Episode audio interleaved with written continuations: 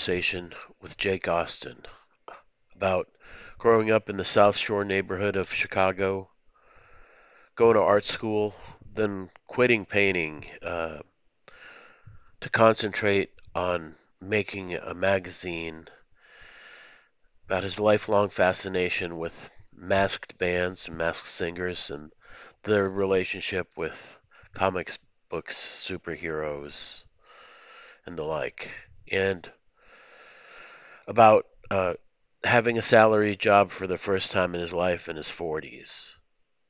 Many other things as well.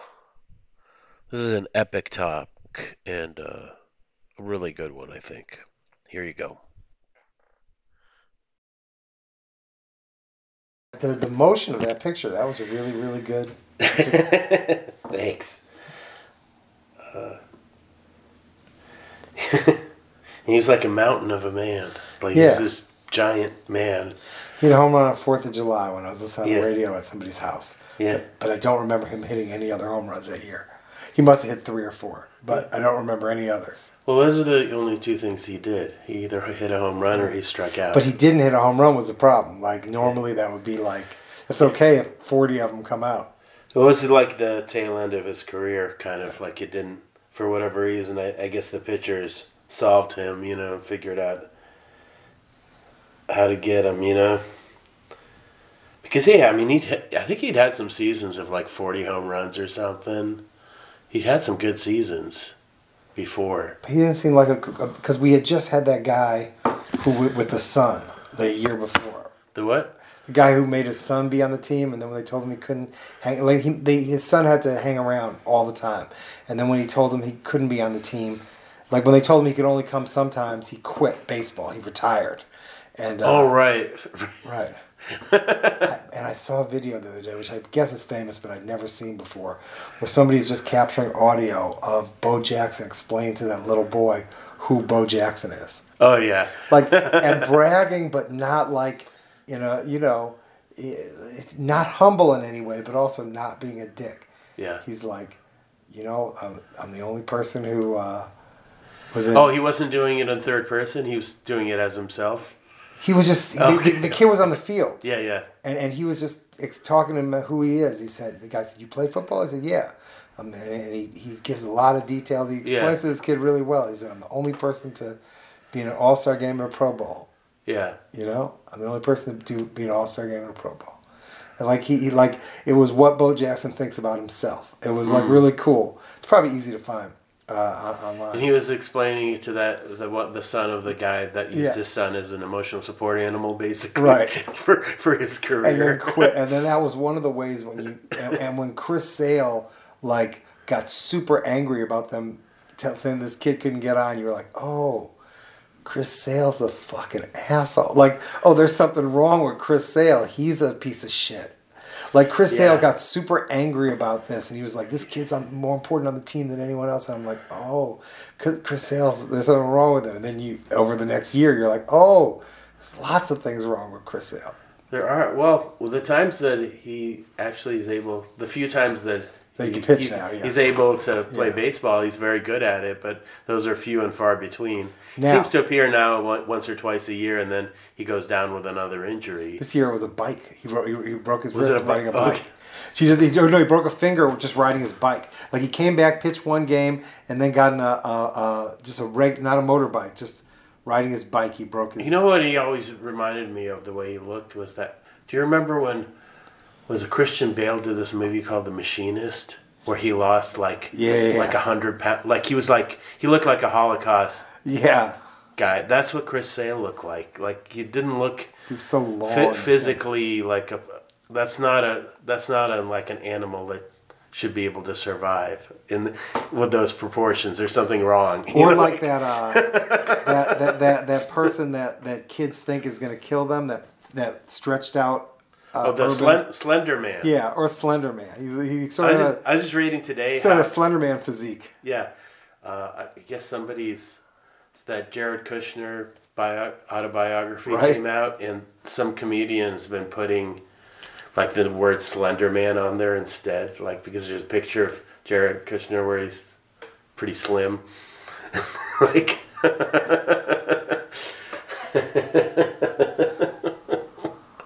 Ugh. Ugh. oh. So so what was like what was your first thing like when you were a kid? Are you recording now? Oh yeah. Okay, cool. Of course. Did I curse in any terrible way so far? Uh, I hope so. Okay, I hope so. This is this is for, for an only only grown up audience. Gotcha. We, we don't want any children being exposed to this. So when when you were a kid, what was like what was your first love? Was it music or the White Sox or what was the first thing that like you remember that really grabbing you attention wise? Um, it's weird. I, I can't, you know, like I, I I know that, like we still had Little Rascals and Three Stooges on TV a lot, Mm. you know, and understanding like how good and how funny these things that were a half century old, Mm. you know, like Because they were reruns. they were right. I mean- I wasn't a kid in the 30s. Okay, But- I, I'm making sure. Yeah, but I mean, like, like, like, I don't think they, you don't see Little Rascals anymore, or, or like three. It seemed like those were always on. Uh, you know, there, there's In the what, afternoons. there were four channels, right, or five Yeah, channels, or sure. six channels, and that was like every kid had the opportunity to watch that, and pretty much did. And I think, you know, I, I- certainly at some point, you know, there was that. But I also had comic books. You know, I also read comic books a lot.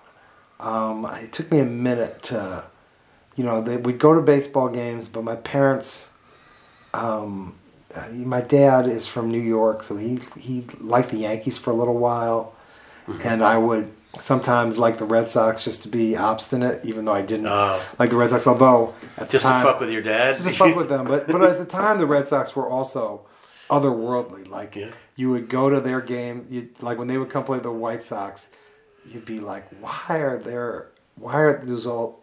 Why do they say three hundred and three forty and three twenty? Mm. yeah. I've never seen a three hundred batting average.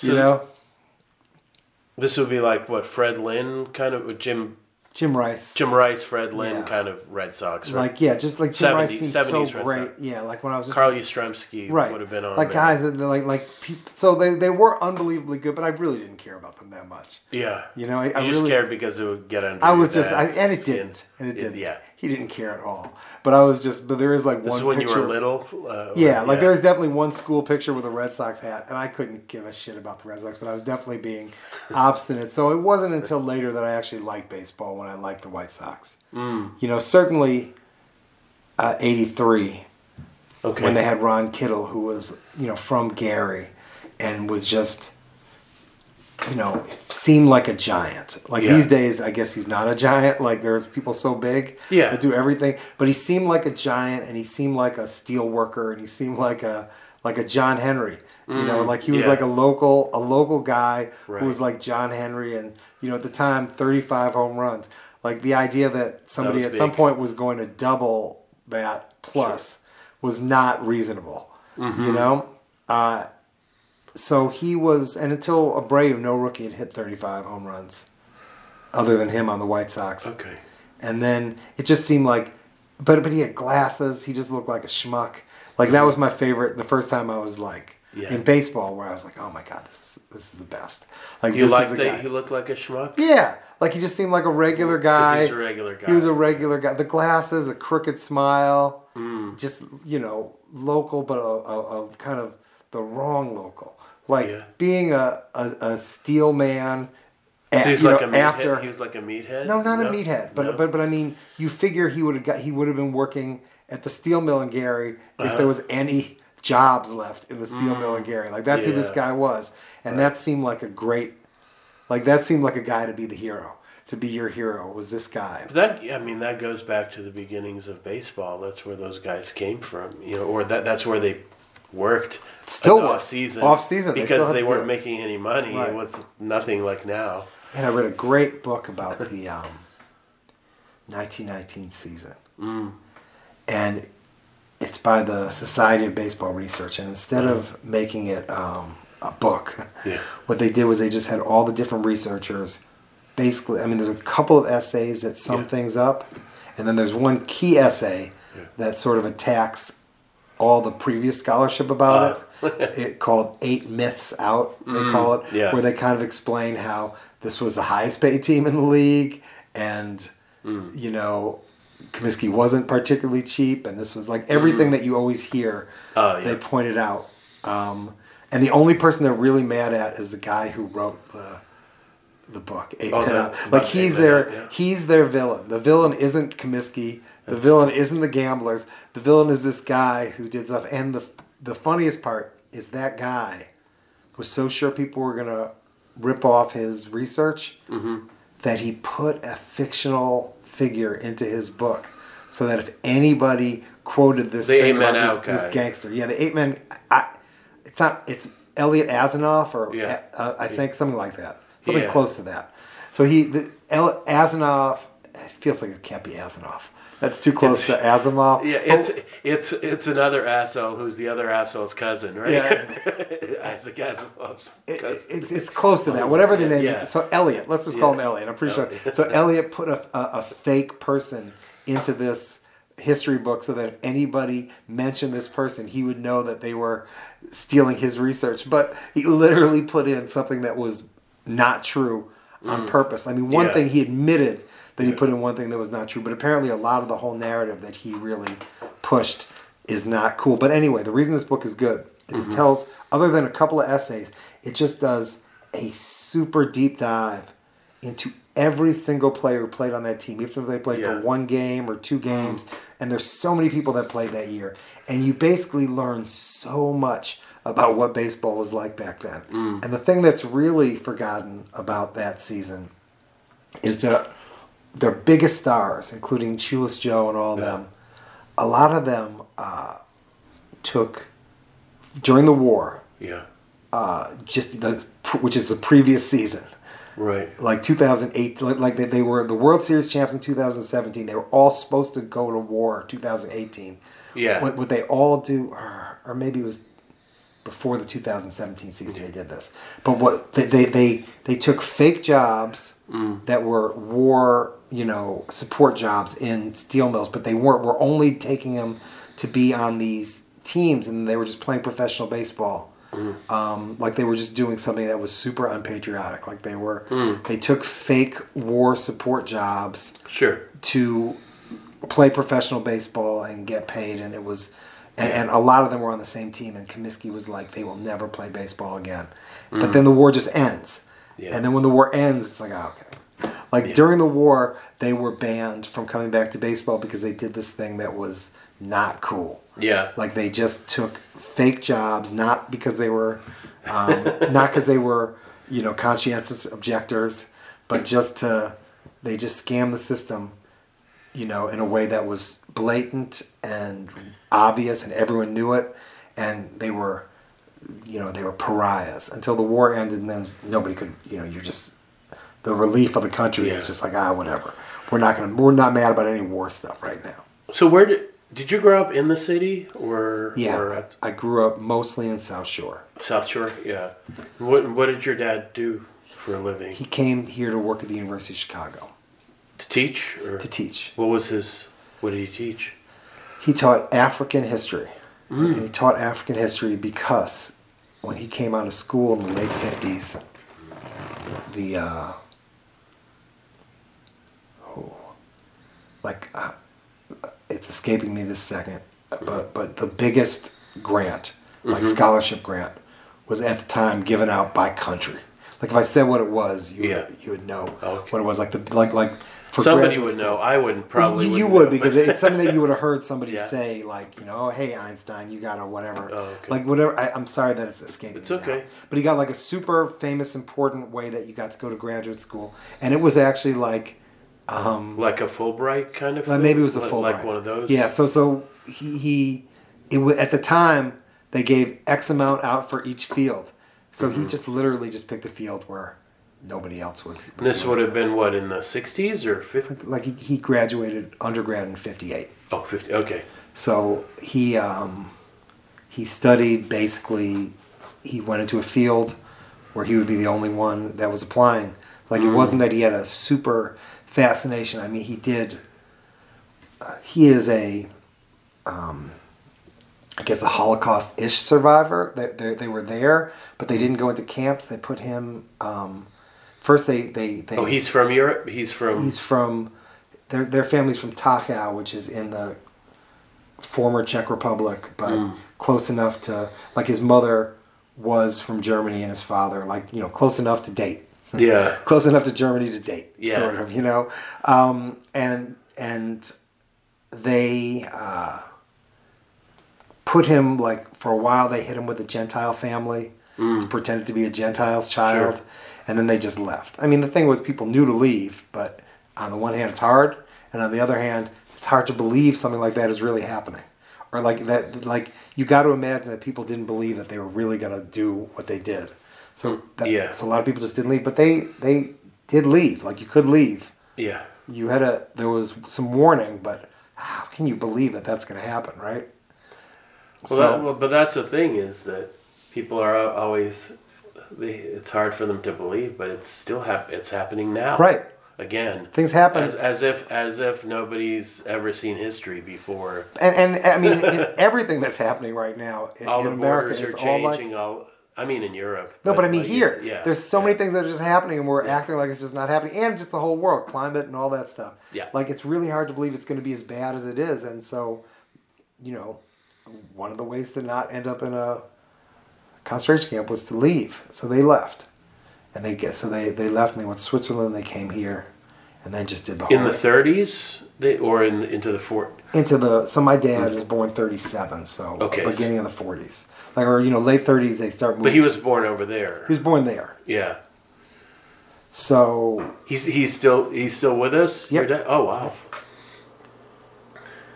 oh god you know he has he has the uh, biden special of um, double covid right now like Oh. where he Oh, took no. the, he took the special medicine to make you all better but Mm. that special medicine really helps you get it back immediately Really? they call it um, Is it especially for older people that this well happens, anybody can get well The- it's, if you take paxlovid it will get rid of your symptoms but then I don't know if they're calling it swing back or something. Then you Yeah. might ju- as soon as you go, you might start testing So it's like a double. It's like an extra coupon you get for. But then you're, but, but then ideally you're not going to have terrible symptoms again. But you get the COVID.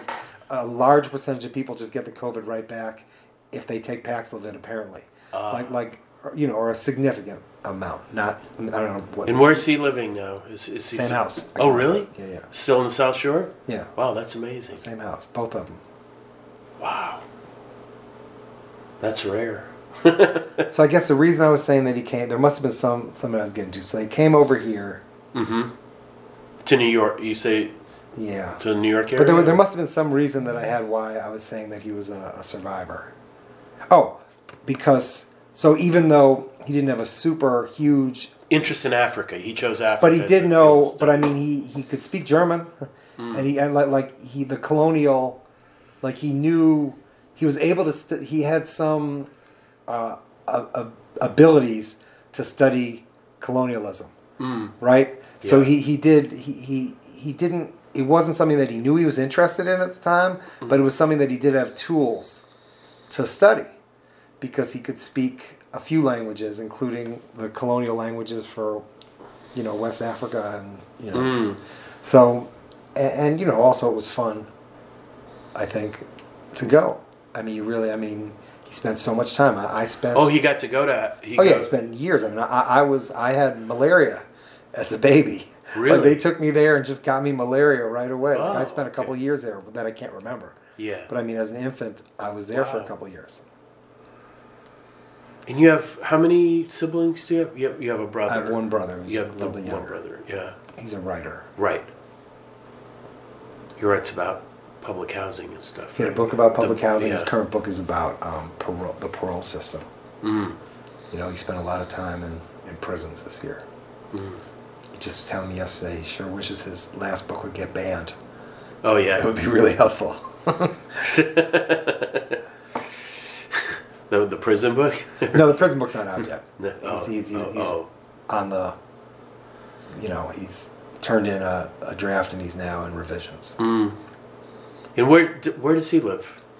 Like a, you know, we all live within a few blocks of each other. Oh, he's still. Uh, for some reason, I thought he he lived somewhere else. Nope, he's Wow. been here. Him and his family. I mean, ideally, if everybody's healthy, Yeah. we all go on Friday night and have dinner with my mom.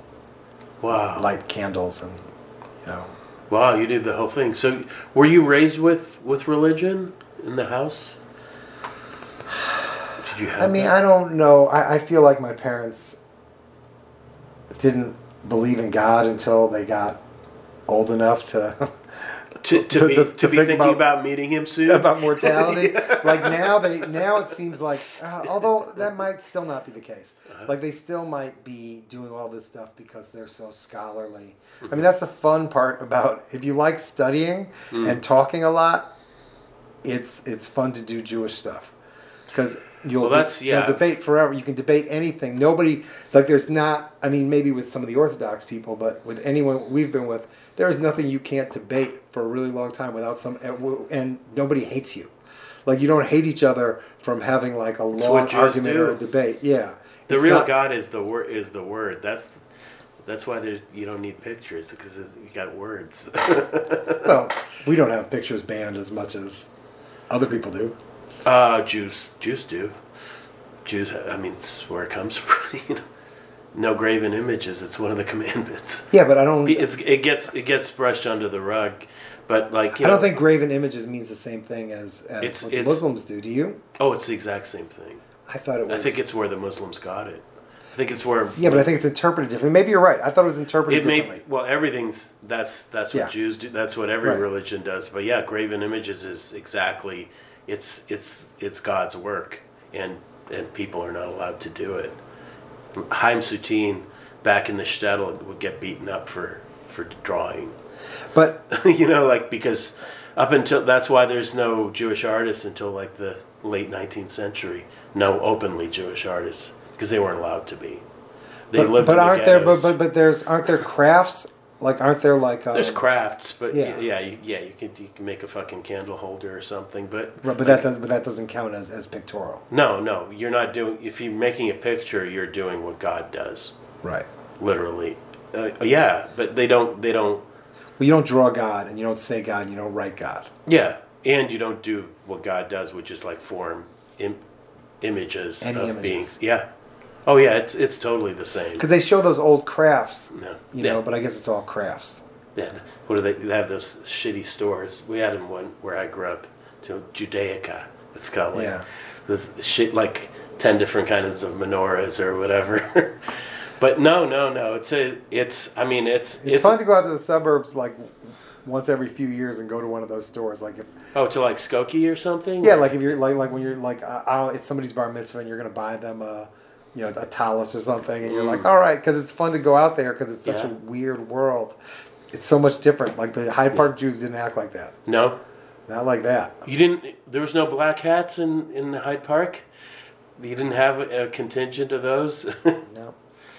yeah, uh, yeah. It I was have, all people that were at the university and just Mm. were like like I said, it was people like my parents who would go every week and may not believe a single thing that but, but they said. went to temple. You'll, you'll go to temple all the time and not believe anything. Wow. My grandfather was. I do not feel like he was like that. His he was in New Jersey.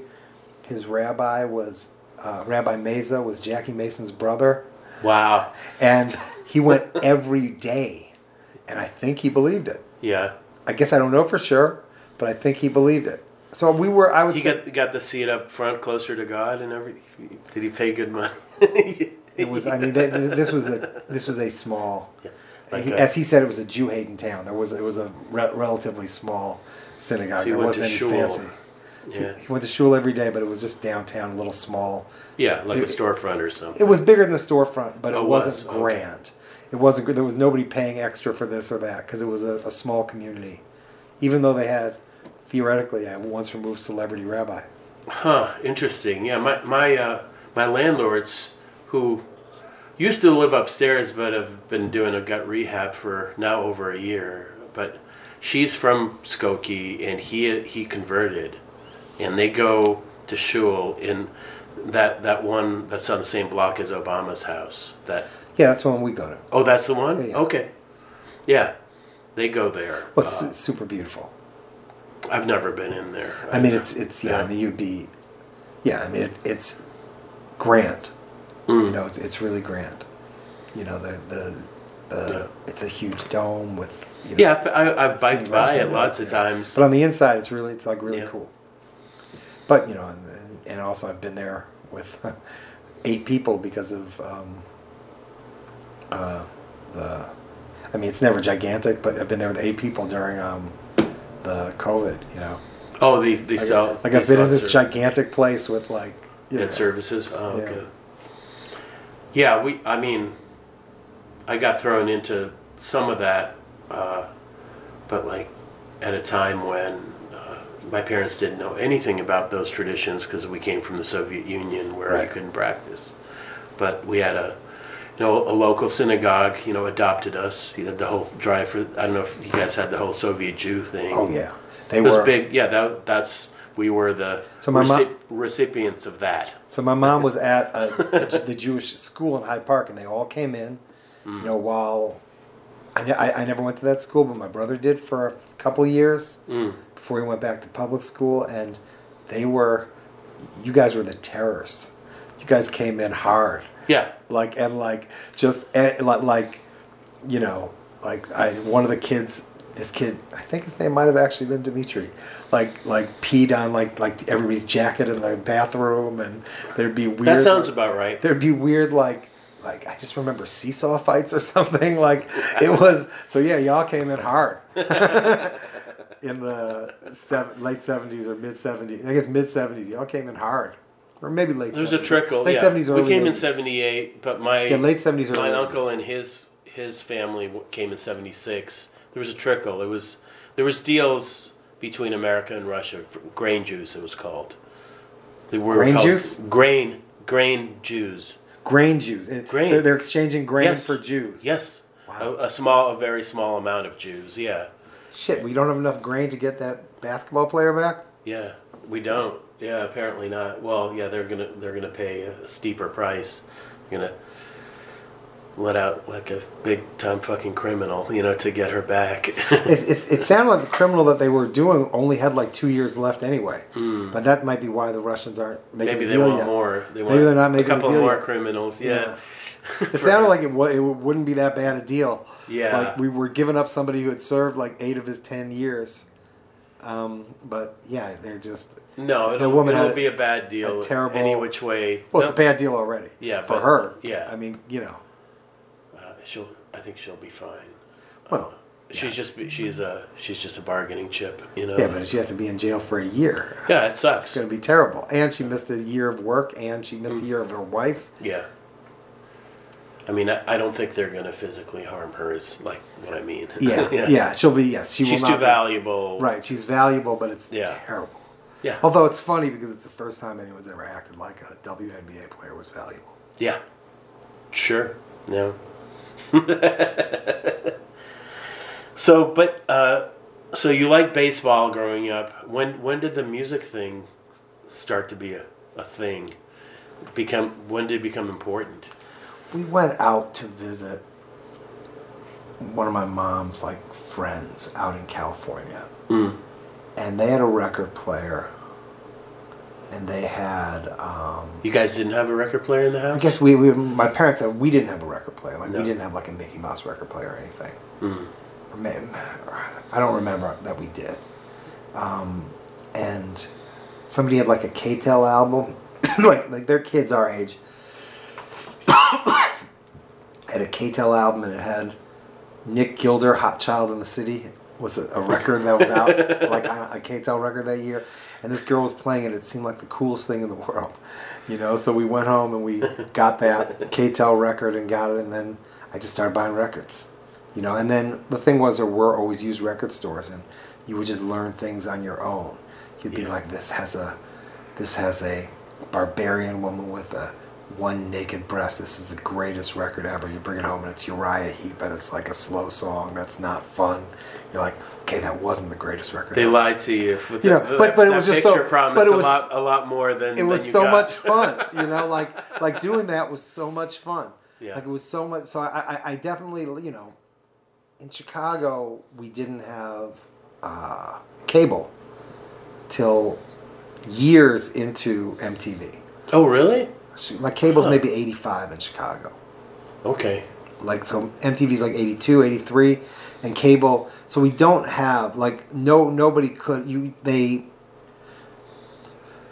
they would have friday night videos was on and you could so when i'm like towards getting closer to you know like towards adolescence when everybody should was 100% deep into you know michael jackson and all that stuff Mm. we were but we didn't have Well, they were those were huge selling. Right, record. I mean, but but nobody had cable. Like, like like the idea that, that this MTV thing, Mm. the idea that we would have seen the Buggles video was not really a thing because all Mm. you you could only watch videos once a week. You couldn't watch videos twenty four hours a day here.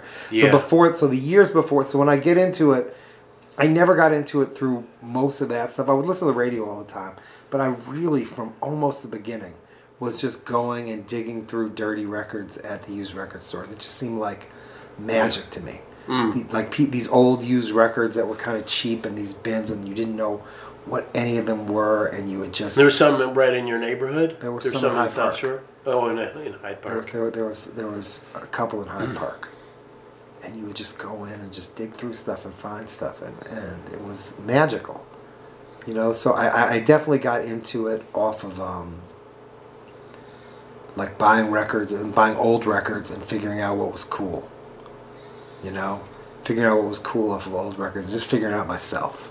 So after you got over the disappointment of, of Uriah. Heep, was there something? Was it? What's another key like early one that made an impression for the music, not just for the cool cover? Was there like? Was it Um, like soul records or like or R and B kind of things? Was that some of the first? I guess. I mean, some of it would be what was just out at the time. I mean, the, the thing to remember is that like, What years are we, we're talking? Mid '80s now, or, or like, bef- like, like late seventies, early eighties, when Late I'm a little early- kid, you yeah. know, and starting to get into it. So maybe like, let, let's say Hot Child in the City is seventy nine. I guess I could just look that up.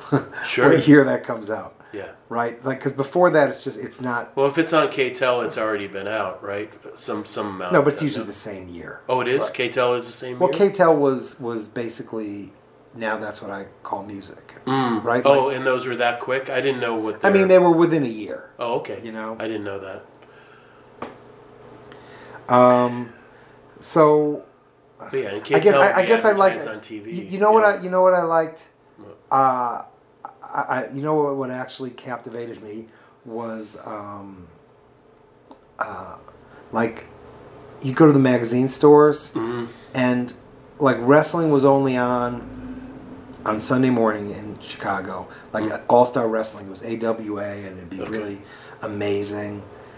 But the wrestling magazines were so colorful and really exciting. It was like comic books, and then the R and B magazines were also the same. So I used to buy, you know, or read in the store, but then buy when I could all the wrestling magazines, but also like Right On and Black Beat, and and be, because they looked, they all, they were they all seemed like zines. Like they didn't seem like real magazines. They seemed like they were just made like Yeah. by fans or by one editor who just had some kind of weird vision. And Right. the, the, the the wrestling magazines would have the, the whole inside spread of the wrestling magazine was a list of the top 10 contenders in every region. That meant nothing. Yeah. Like, but it was so cool. Just seeing these names of people you can't see and can't know anything about. There wasn't an internet, and it was just meaningless information that was so fascinating. And then just pictures of Andre the Giant or Kamala or you know, Yeah. like all these people just like you couldn't, you know, the Von Erichs and just wrestling, just and but then it would seem like then you'd get the magazine that had a picture of like, you know, Midnight Star posed and you know almost or Kurtis Blow posed the same way The same that way the as the wrestlers, were posed yeah. and the same way the superheroes were posed. And also at the time, you'll remember like before hip hop understood what they were supposed to do, they actually all wore superhero costumes. Mm. You know, like like like like Grandmaster Flash and them. They're all wearing. You know, even like if you see Ice T before he's famous, he's wearing. You know, or, or, like they're like they're wearing actual like like weird costumes. Mm. It's sort of half superhero, half leather sex costumes, but they're all wearing like comic book outfits. Was what the original thing. So definitely like 70s going into the 80s. I am not making a distinction between comic books, wrestling, and you know R&B and pop. Yeah. Like all these things are kind of So it's like this kind of theatrical presentation. It's a show. it's a show. I mean, I really like, I really like that.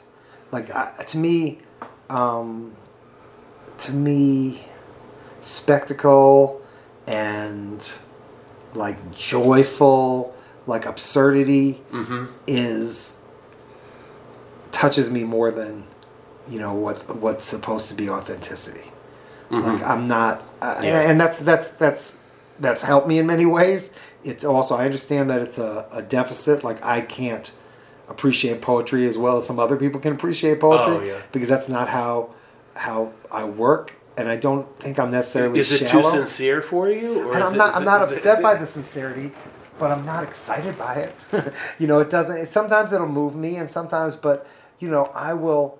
Like if I find There's not enough razzle dazzle in the. sometimes like, like, like, because because a lot of what razzle dazzle is is is uh, poignant and sad. Like uh, Sure. not, because this Yeah. isn't real. Like this Yeah. isn't real. Like when you find like a record. So like, you need you need your art to have like a tinge of sadness. at No, I don't least. need it. I don't need it. But there, but there's something beautiful about what what people are on the inside. I mean, nobody on the inside is is a hundred percent genuinely super confident and and always a winner. That's a that, that can't Yeah. be more than 0.05 percent of anybody. Like Yeah, I think that's a that would be a sociopath. Like somebody that's on Right. the inside would match would match the superhero outfit. So then- that's a sociopath.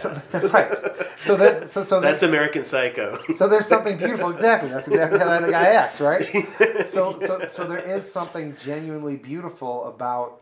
It's so 78 is when I, I Seventy eight is that? Oh, the is that what you, Nick Gilder. So, so 78 is when I start getting records.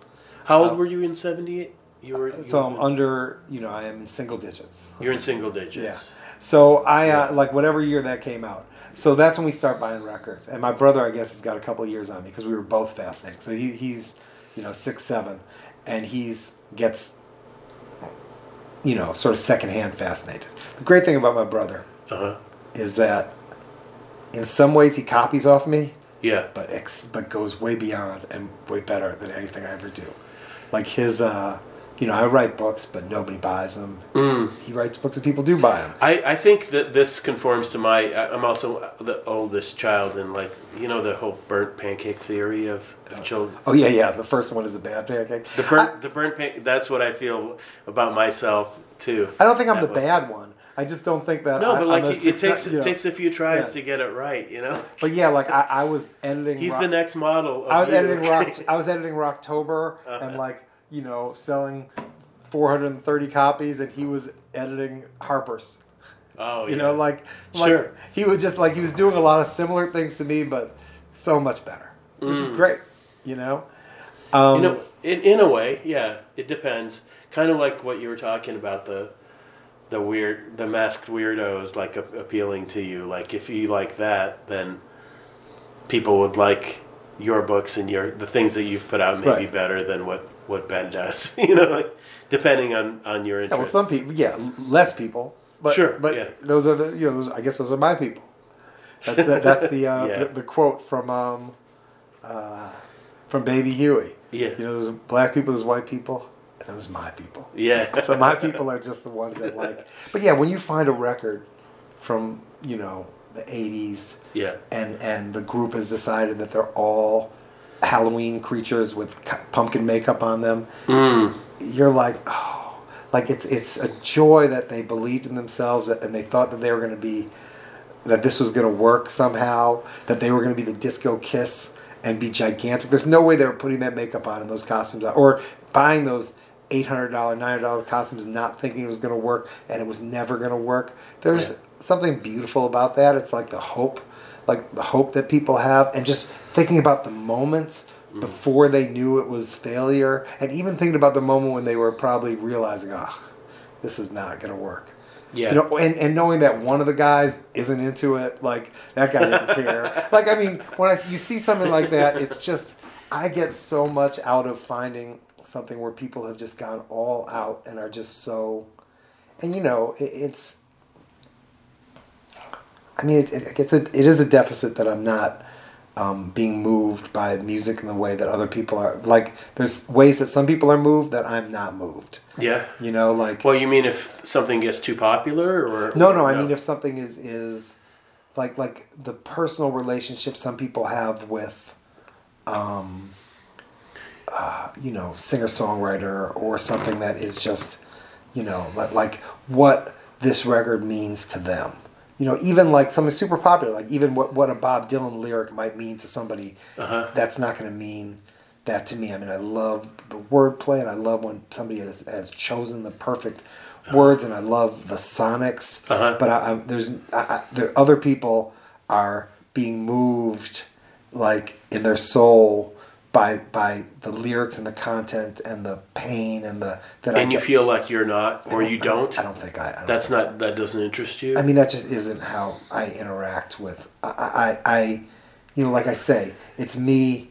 I, I do feel like heartbreak and and empathy for that one guy who didn't want to wear the pumpkin makeup, and it's real. Like when I see that, that guy, that grabs you a lot more. Well, like just just some- when I see that guy, what I'm thinking about, like, I, I'm not making fun of anybody when I when I'm liking not, something yeah. that's when I'm liking something that's that's well, I mean, a lot of people do. Like a lot of people will will look at an out. Yeah, I mean, even if you think about these outside artists, like I I had to stop going to see. Um, Wesley Willis because Yeah. it felt racist and terrible, but I didn't think he was those show, bad. those shows were terrible. Yeah, I mean, I only saw it a couple of times. I mean, the music. Yeah, Well, because the music is terrible, but like, Ah, like- but but watching him really do it and mean it isn't necessarily. I mean, definitely. No, it's his the, fa- the- the funk thing- The funk thing, like when he was playing with the live band and they were. Yeah.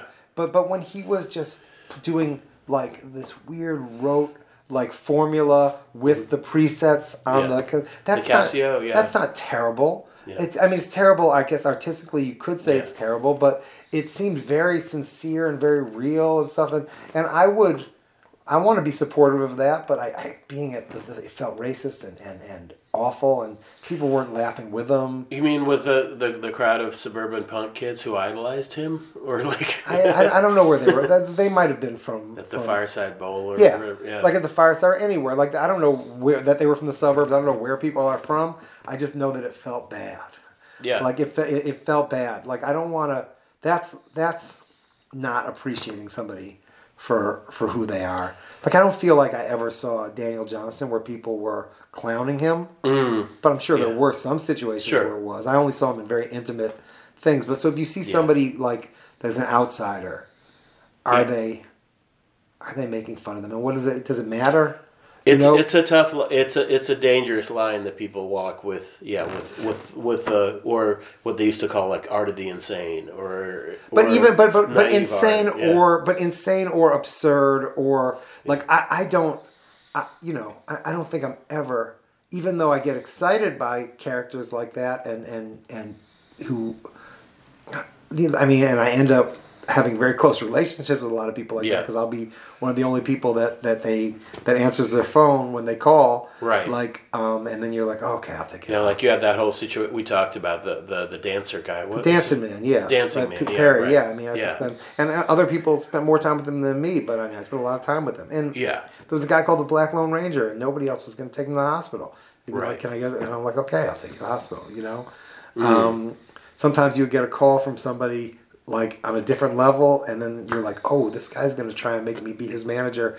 Like I'm one time, like like uh, question mark and question marks mysterious Oh, yeah. kept calling, and I'm like, I don't want to end up in a situation like he, this guy's in Detroit. Like I don't want to be this guy's guy. I can't do it. You know. yeah like, I he- had uh my friend Alina wrote a book called Madonna Land she went to the town that Madonna was from and how kind of talked to the people like why they never accepted her. Like they're ashamed. They were ashamed. in Michigan. Yeah, where she's from. Like, and for whatever reason, she wasn't celebrated the way that like people celebrated uh, in Stevie Wonder's hometown. Right. Uh, basically, they thought she was a whore. You know, like, which is really sad. Uh, and weird. But one of the other people that she talked to was Question Mark, and he, like, once, you know, she would pick up the phone, he became kind of a nuisance. Yeah, Like, and, and I don't want to think about people like that, but you, it is. It a- sucks. It, well, it just Yeah. it just happens. Like if there are people that don't have other people, Yeah. you end up sometimes having to be their their person. Yeah. Question Uh, mark is an intensely talented human being. Yeah. Like his performance at that age, you know, when we, brought him in, his home burnt down and all his Yeah. little dogs died. I saw I saw a gig at the bottom. That's that- probably yeah, yeah, what put you, that, you yeah, did. put that together. right. So I I, I that- was at that gig. So, I, yeah. have, I have a drawing from that. Do you gig. remember Yeah. how good he was? it was great? I mean, like, like that guy it was like a this- James Brown, this guy was kind of like showman thing. decades removed from his heyday and was Yeah, he would have been what in his sixties or Yeah, I, I would Probably maybe maybe could have been younger, late but nineties, I don't think early so. two thousand, early Yeah. two thousands. Maybe late nineties, early two thousands, and he Yeah. was as yeah, I was good at as that gig. yeah. I mean, that guy was as talented. I mean, he felt. I mean, he can't write like Prince. He couldn't play all the instruments, but he was not less captivating than Prince. No, I mean basically they wrote one song. You know, like you know, I mean, a couple more, but Yeah. like one that that nobody will ever forget. Right. Like- I mean, one song that's as good as anything that anybody ever played. right? Yeah. Which, Which is how many amazing. people get to do? Right. They that? wrote one song that's as good as anything anyone ever made. It's Yeah. incredible. Yeah. It's incredible. And they really, they, and they weren't. Yeah, they came They didn't. They didn't weird. have any reason to be like you know. You listen to Stepping Stone, and you're like, this sounds like the Ross Garage, and it's the most amazing thing. It's also the literal greatest session musicians in the entire world act pretending Yeah. that they're raw outsider Yeah. teenagers. Yeah. This was actually like these raw Mexican outsider teenagers They were actually playing the yeah. It's not who like created this thing that's as good as anybody else has ever created.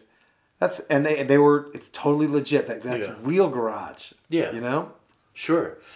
Yeah, uh, And Stepping Stone is just as good, but Stepping Stone had a lot of Sure. like it is pretending to be this, Mm-hmm. and this was a real thing. They did not have the experience that those amazing musicians. both are good, but yeah, kind of for different. And maybe this gets at some of this stuff we were talking about with what you like about the the people in the costumes, you know, and making doing this thing. It feels like it's a natural thing for people to want to show out in that way sometimes. Mm-hmm. And I don't know. It's it's not just people in costumes. It's it's it's, crazy ideas that seem, uh, you know, the unusual. It's I mean, you know, it, it's even, you know, I, I I like. I feel like even though they act super serious, anyone who's doing noise or true free jazz Mm. knows how that sounds to most people Mm-hmm. and their commitment is so deep to it. I love that. yeah, You know, I love that.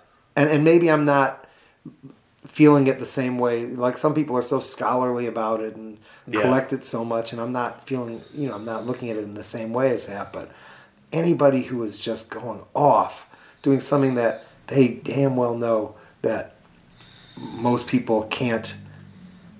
You know, Yeah. can't hear this at all. there know? are people that sort of attempt to bridge a gap. Like I went to Thalia Hall. This is earlier this year, I think, to see uh, Lightning Bolt. Do you know Yeah. that band? Yeah, I'm, I'm, I was involved vaguely early on with them. Yeah, Sort of. And they've been going for a long, like Yeah. going on thirty years now. But Right. like, uh, it was, and there was a sea of young people, like bodies, like people are so excited. So good. But what they're doing is minimal. Basically, they're doing Philip Glass music, but like with two instruments and very at ear splitting levels. Well, and fast. and fast, but it's the rep. But you, if you keep hear, listening to it, it's it's minimalism. It's rep, Yeah. repetition, and they they change tones. They change like Yeah. they came from art school. You know, like they I, know so I went to they- art school right before them. Yeah, they know what they're doing, uh, but they've somehow made this small thing, and they have devoted fans. I don't know how many there are, you know, but they're still at it. Super. Yeah, well, I I mean, really, the difference really between Philip. Glass is if you're playing a drum really hard, you will get people to react. Yeah. Yeah. You can get more of a physical reaction out of uh, Yeah. playing a drum They- really they- hard that- what I mean is they, Yeah. they figured something Yes. out with to absolutely. bridge their like esoteric art interests into like a more popular art form. You know, like They had they had a they had a um a loft space that was called um, Fort Thunder, Hmm. and the funny thing about Fort Thunder, in addition to it being really cool, yeah. was that uh, like the the artists there kind of had a similar style, Yeah. and it became like a a, a curse word or a, like a pejorative in art schools around the time like that you didn't your students would start acting Fort Thunder. Oh, really? Like, like, like people were just copying off them in a way that was like And this was detrimental. so this would be in the 80s still or no no no no. in no 90? no no no. I mean this is they they they must have came out of school in like 94 maybe. Somewhere. Yeah, I know Right. they're I know they're coming up on 30 years. Right. That band is coming up. So they so they, they, they came out as they, they must have been like 93 94 95 around in. Providence or Yeah. So I came out and I left there in '92. And you went you went to RISD? I went to RISD. Oh, you did. Oh, but I then, didn't but, know that. but then when I came back, I started. I started Rocktober there, and then I feel like, and then so, you know, back when Rocktober was Xerox and only 120 people cared about it. when was the first issue of Rocktober? 92. 92. Okay. And then I came back in Chicago and made the second issue, and then like the fifth issue or the eighth issue, but I was putting like four out a year at the time. Mm-hmm. Like was a ma- history of mass rock and roll, and then that went back to Providence, and then there were Yeah. a bunch of bands that wore masks. Oh, like yeah. instantly after that, and I don't know if they were one of them. I mean, there were like three or four that were telling me that they were that you know the history of mass rock and roll was a big deal for them. This this Yeah. scene. So I, I I feel like Lightning Bolt would have done that without it, but uh, different groups in their their thing were wearing masks, and some would just stop wearing masks because it's dumb, but some of them wouldn't. And I mean, I think one of the reasons he wears a mask is practical because he's playing drums and he needs he can't be wearing a, a microphone that you he know. holds his microphone. Yeah, I think that's one of the. But obviously, visually, there's a thing to it. Yeah. But like, I think it does help. You know, like I had them on my, there's a practical reason. I, I, I interviewed him on my children's show once, Mm. and uh, a police car drives by, hmm and he says "fucking cops," and I, and I definitely did not hear that. Yeah, Like I put that on TV, and I wouldn't have. I would have bleeped it or Yeah. done something. Yeah. And it wasn't until like years later someone pointed out, you know, he just says "fucking cops" on your children's show. And I'm like, oh, nice. I did not know that. Yeah. I did not know that.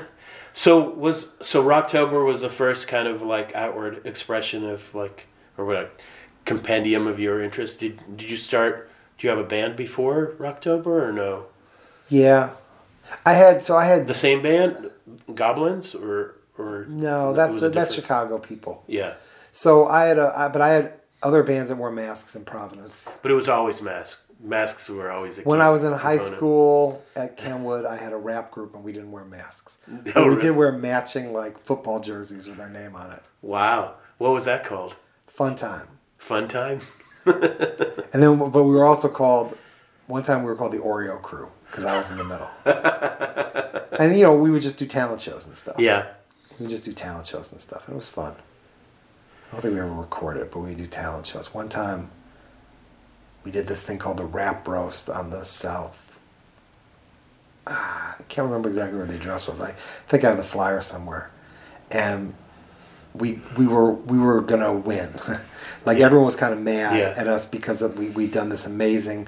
You know, we done it at the. You only got to do one song, and we done it at the uh, at the um, audition, and then everyone was kind of talking about us. But then you know, you got on stage, and we just didn't hit. Like we just didn't hit. yeah, You know, like we weren't really. The energy wasn't right. We were kind of off. But our beatbox, Bam, uh, did win, like the beatbox contest, and was given like fifty dollars, and we left, and we left him there, and he was so mad. Like he had to. He, everyone knew he had fifty dollars, and he had to negotiate his way home. You know, Oh, with all really? this cash in his pocket. You know, we're like fifteen years old in on the south side in the late 80s, in the mid eighties yeah. in the mid 80s and we really we abandoned our guy like after we lost and we were all feeling shitty we abandoned this guy we all went home Yeah. and uh, fucked this guy over he didn't get beat up but he was really Yeah. scared Yeah, it's funny. Yeah, like uh, whatever generation before. So my friend John grew up in Roseland, and he would do Battle of the Bands with things that became Styx. You know, like Right. Styx is from there. You know, and Right. all these bands were like, and it was clear like that there was people that were much much more talented. You know, like that came out. Styx is not in the Rock and Roll Hall of Fame. Isn't that weird?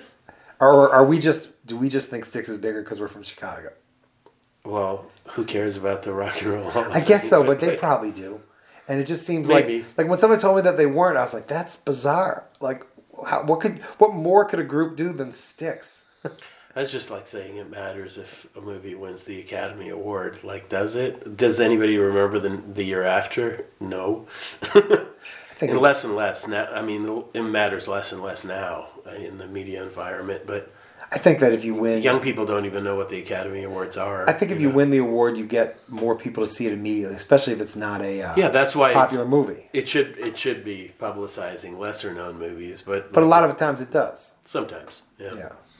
I mean, that's why people think people don't care about the Oscars is because they do lesser known movies too often. Mm. You know, like if, if the Oscars was was was a fight between all the Marvel movies, then more people would watch probably, but Yeah. it would be they'd be lying. But yeah, the Like- last few years, I think they've been like desperately trying to incorporate more kind of pop culture stuff. That's that's where you get, you know, indelible moments like Will Smith slapping Chris Rock. You know, I mean that's that's the most memorable thing that happened at the Oscars probably ever. I don't know. Well, two years before that, they they read the wrong Oscar, True. And it was for a bad movie, and then the one that won was a good movie, and that was kind of amazing. See, I don't even remember what the two movies were. I remember what the two movies were. What were the two movies? The one that they Remind said me. won was, well, it's not called Hollywoodland, but the one where, La La Land. La La Land. Oh yeah, that movie's terrible. I mean, there are parts of it that are, are you like, you know, there's production numbers and stuff in it. Like you can definitely say, well, that's impressive. I, I really really dislike that But guy's the- but- movies, like like all of them actually. what are what are his other movies? He's the guy that did uh, Whiplash, the the See, I didn't movie. see that one. Well, it it equates Yeah. art and sports. It's it's like a drum. It's a movie about a drummer, but it's like Yeah. a, it's a sports movie. So I. terrible, what was his other movies? He made some of something else. So I, I like. So I, I don't. I don't think I. I, I didn't devastatingly hate La La Land, but it's kind of bad, and, and definitely all the jazz stuff has an underlying bad taste to it, like him being the savior of jazz. Yeah, it's the and- and fake telling- white people version of jazz of jazz history. But also that he's got to tell John Legend that he's full of shit. Yeah. Hey, fuck you, John Legend. I, I know what I'm talking You know what about. and reminded me actually a lot of is a really really bad old movie, jazz movie called Young Man with a Horn.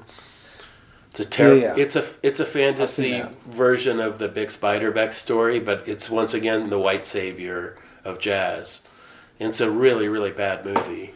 And I mean, you know, Kirk Douglas is a great actor, but that's not one of his career highlights. I mean, I remember what I remember thinking is is what what they were wrong about was that uh, that John Legend they were acting like John Legend was wrong to try and like add elements that will make people like it more. Mm, Like Yeah. acting like those two things can't coexist was what what, what I remember being angry about. I'm like, guess I already I already worked at a jazz club when that was happening. Yeah, like, yeah, right. yeah, so yeah. I remember thinking, well, you can't like getting mad that people like something. You know, like if people are going to go to see jazz, how are you going to? How's that not going to ri- lift the? but also, That's a rising tide that's going to lift the boat. This guy is just wrong. It's a better version and kind of kind of forgotten. Similar of the similar story is New York, New York. Scorsese's New York, New York, about another white asshole like horn player played by De Niro. That's a pretty good movie, actually. It's sort of yeah, because I mean, you can. I mean, sh- look, look. There are all types of different ethnicities yeah, that are on the fucking bottom and the top. yeah, and living the hardest, weirdest lives. I mean, you know, you're not going to act like Chet Baker was like a, a golden child who had everything, you know, handed to him and lived a glorious life, right? Not to say he's the best, but that guy's life sucked. You know, like, well, yeah. like he, that guy. he made it suck. Right, he made Yeah. it suck, but he Yeah. made it suck because he was doing stuff that everyone else was doing. Yeah. like he wasn't doing more drugs The, than uh, the other guys. You know what's really good is the that uh, the Ethan Hawke movie. He made a Chet Baker movie called Born to Be Blue, just like a few years ago, and he plays the broken down junkie Chet Baker I in it. It's really good. I haven't seen it. I did. You, I did see the documentary. Oh, it's it, I don't. You I, like I worked at a movie theater when that came out in You have to watch it over and over again. Well, I, I, I that mov- movie made me so angry uh, because it well, it was shot by a, a, a gross fashion photographer who aestheticized like And a junkie's life. Yeah. he he you know he bottom smack to keep him going during that movie. Bruce Weber, I think it's been documented, and then riding around in like you know uh, a convertible with members of the Red Hot Chili Peppers, and like idolizing. Yeah, I don't remember that part. Idoli- idolizing this like walking corpse basically, and he you know he fell out of a window and I guess the paramedics thought he was like 85 and he was like 70. You know, like he looked like a, he looked like the crypt keeper Yeah. at the end. You know, and they made it look real. I think they made it look like that junkie life look pretty, and it wasn't. You know, and I knew that as a teenager that that was gross what they were doing. You know, Did they really? Yeah, I guess. I guess. That, yeah, he shot it fashionably. I mean, I remember. he was a fashion photographer. Yeah, but I remember seeing Beautiful it, black and white, and, you know? and beautiful as it was. I remember not being like seeing it as as Well, terrible. You're probably yeah, you were old enough to have to have some context for what you were watching. Yeah, I just remember thinking, yeah, that is fucking terrible, right? And like Yeah. that is the worst.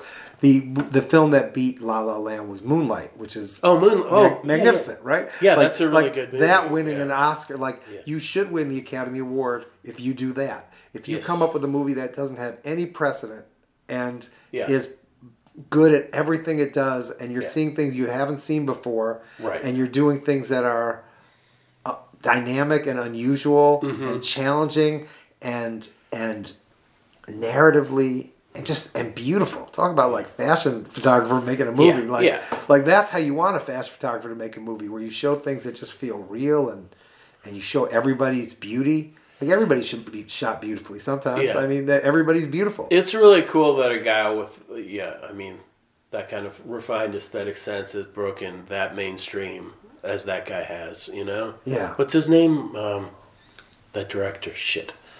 I so suck at names. Me too. I'm not gonna get somebody's name wrong. I already. the Barry some. Oh shit, I can't remember. is his- Barry Jenkins. Jenkins. Yes. Barry Jenkins. Right. Yeah, that Thank movie you. was so good. that movie, so so that was really cool. Like it's super weird that they lose. But it's so it's so rare. The reason we got off on this whole tangent is it's so rare that anything real actually happens during one of these shows. Yeah. So that and and uh, weird slap. that asshole slapping a, a comedian. but that the realness of it was, and I mean, a lot of t- people wrote and talked about it. Was this guy that was? It's like the jock who always pretended to be nice, like the mask. Speaking, a mask coming off, and you see a person's true self, just this fucking asshole bully, you know, that heard something he didn't like and reacted. You know, like he got I can't. he got exposed. It was so weird that I can't interpret that. I, I can't do it. I have no idea. It is really hard to say that you know why that guy slapped that guy because it's it's it's it's not something that happens very often. And Mm-hmm. Well, he's crazy. It's it's a thing that, whatever the reason or whatever, Yeah. we got to see something that we weren't supposed to see, and they didn't shut it. They didn't shut off the cameras quick enough to not show it. You know, they they. I thought it was fake. I, I thought it was fake. yeah, I thought it was fake. I, I thought it was. I guess. I thought I it guess was it a wasn't skit. fake. I thought it was a. Skit. No, but even after, Oh, really? Because I just because they needed to be successful, uh, you know, again. Yeah.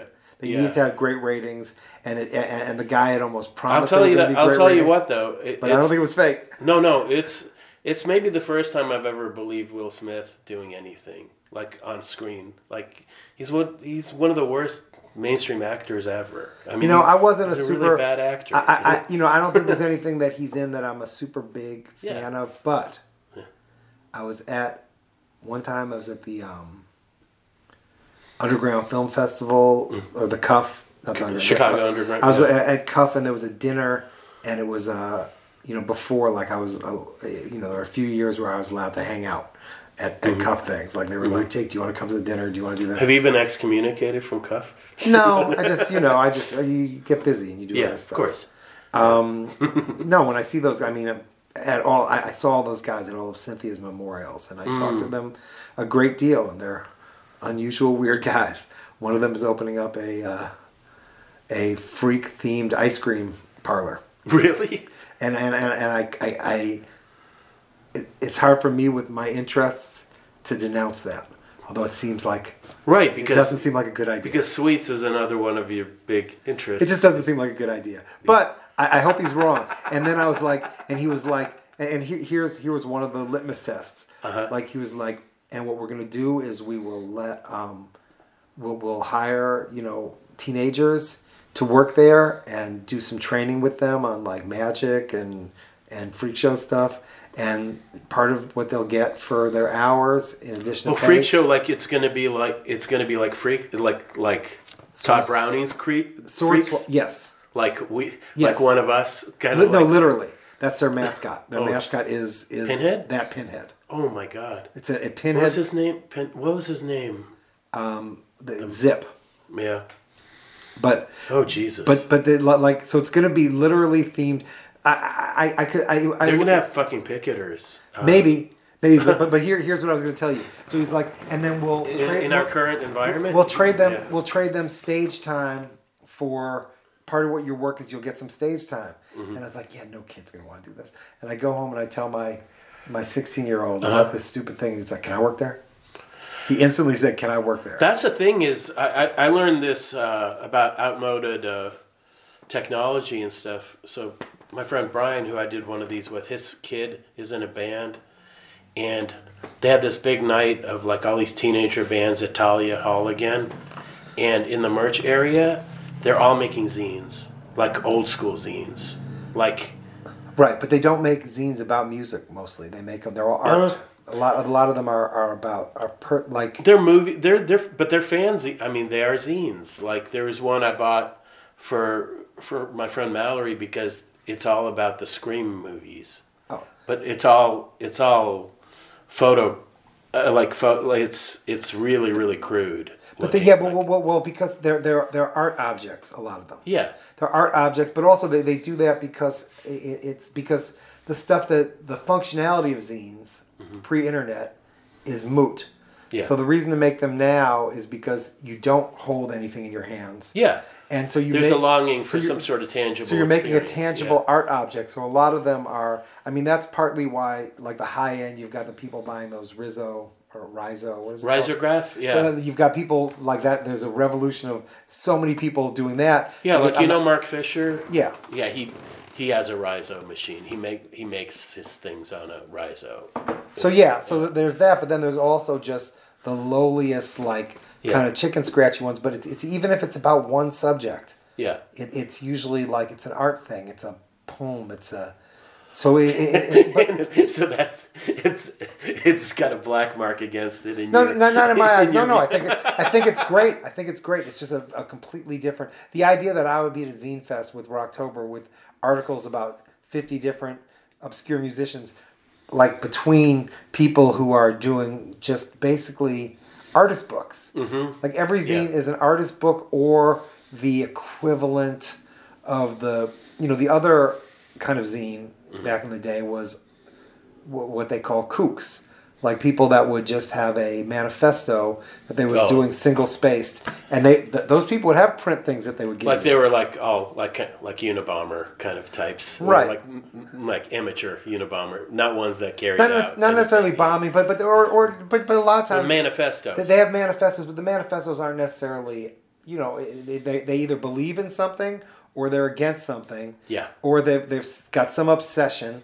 And Yeah. that stuff was in print, yeah, right? And, and so the Scream one, in a way, has some relation to that, right? Yeah. So, which is great, but it, it's different than what the functionality of zines, where you like, like I said, like the regional, knowing who the regional, like, uh, like that was a poem to me. Reading who the regional wrestling champs were because I didn't know any of these You know where you can get a little bit of a window into that these days still is if you ever pick up Illinois Entertainer. yeah, That's that's like a flashback to an earlier time because you see listings. I'll I'll totally zone out for like half an hour, just looking through these suburban venues that have like one member of some one hit wonder band that's still touring, and you can catch them.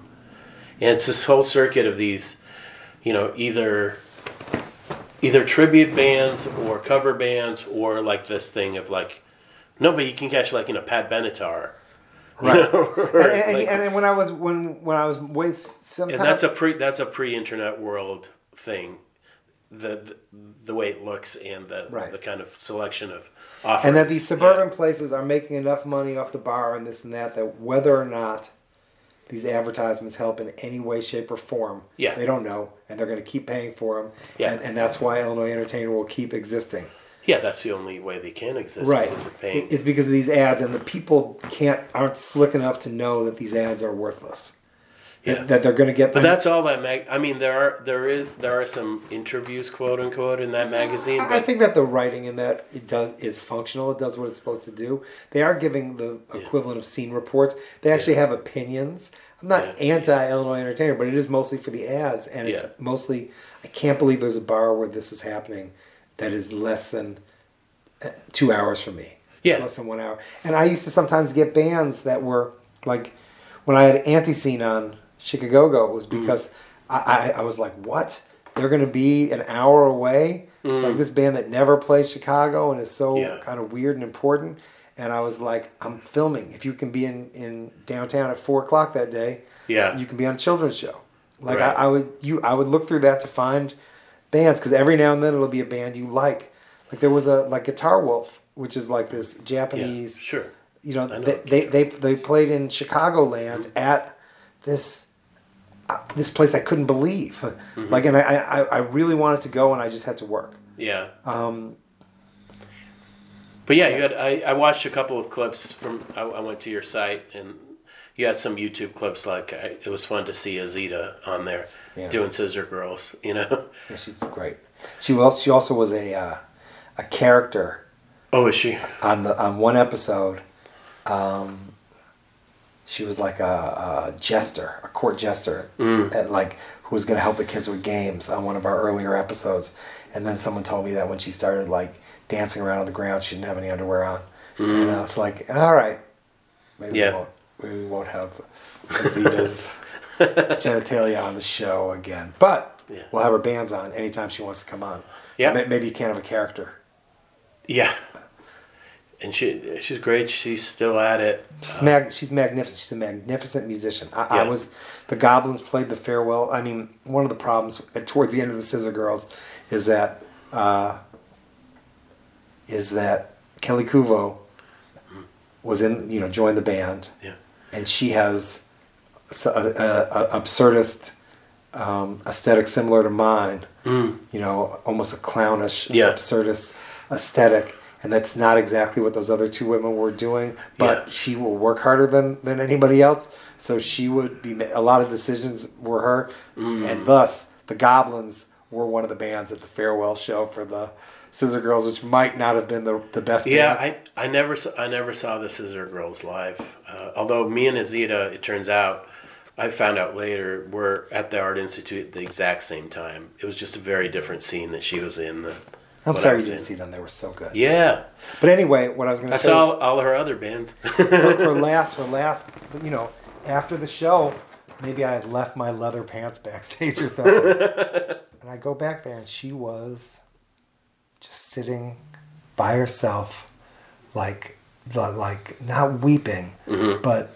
you know, I, I, I went somewhere where I wasn't supposed to be. Uh-huh. You know, not in the Yeah. dressing room, but just, Yeah. uh, I, I guess this was Lounge Ax, and Mm. not, I, I, it wasn't Bottle, it was Lounge Ax. Yeah. And I, I, I, I just saw her in the moments when the band had played their last note, Right. And, and how much that meant to her, and how sad she was. Like I Right. saw this moment way too intimate with this person who I Mm. have so much respect for, and it really, like that, it was so moving to me. It was so moving to me, and I, it wasn't like go pat her on the shoulder or say, "Do you need Yeah. something?" It was like, "Get the fuck out of here!" So Yeah. I'm not in her space. Where, but she was, you know, like that's like I said, I don't have that poet in me. Like I'm not going to after my last thing sit down and and contemplate and just feel the way she was feeling. Like she was really feeling what it meant to Yeah. have this project. so you don't end. feel like if you decide the, the Goblins will never play again. You'll take the mask off and you will not weep. I just don't. It's, you know, No. I've, I've I've had uh, some losses that uh, have devastated me in a lot of ways, but Yeah. that's not how I react to it. Yeah. You know, I just like, oh, what do I do next? Maybe it's, it's an autism that I have. Know? what- you can't have all the feelings or all the experience, all the things. You get the this and you don't get that. You know what I mean? Yeah. I think that's fair. You don't get to have everything. You have, a, but you have a whole wide spectrum of other things.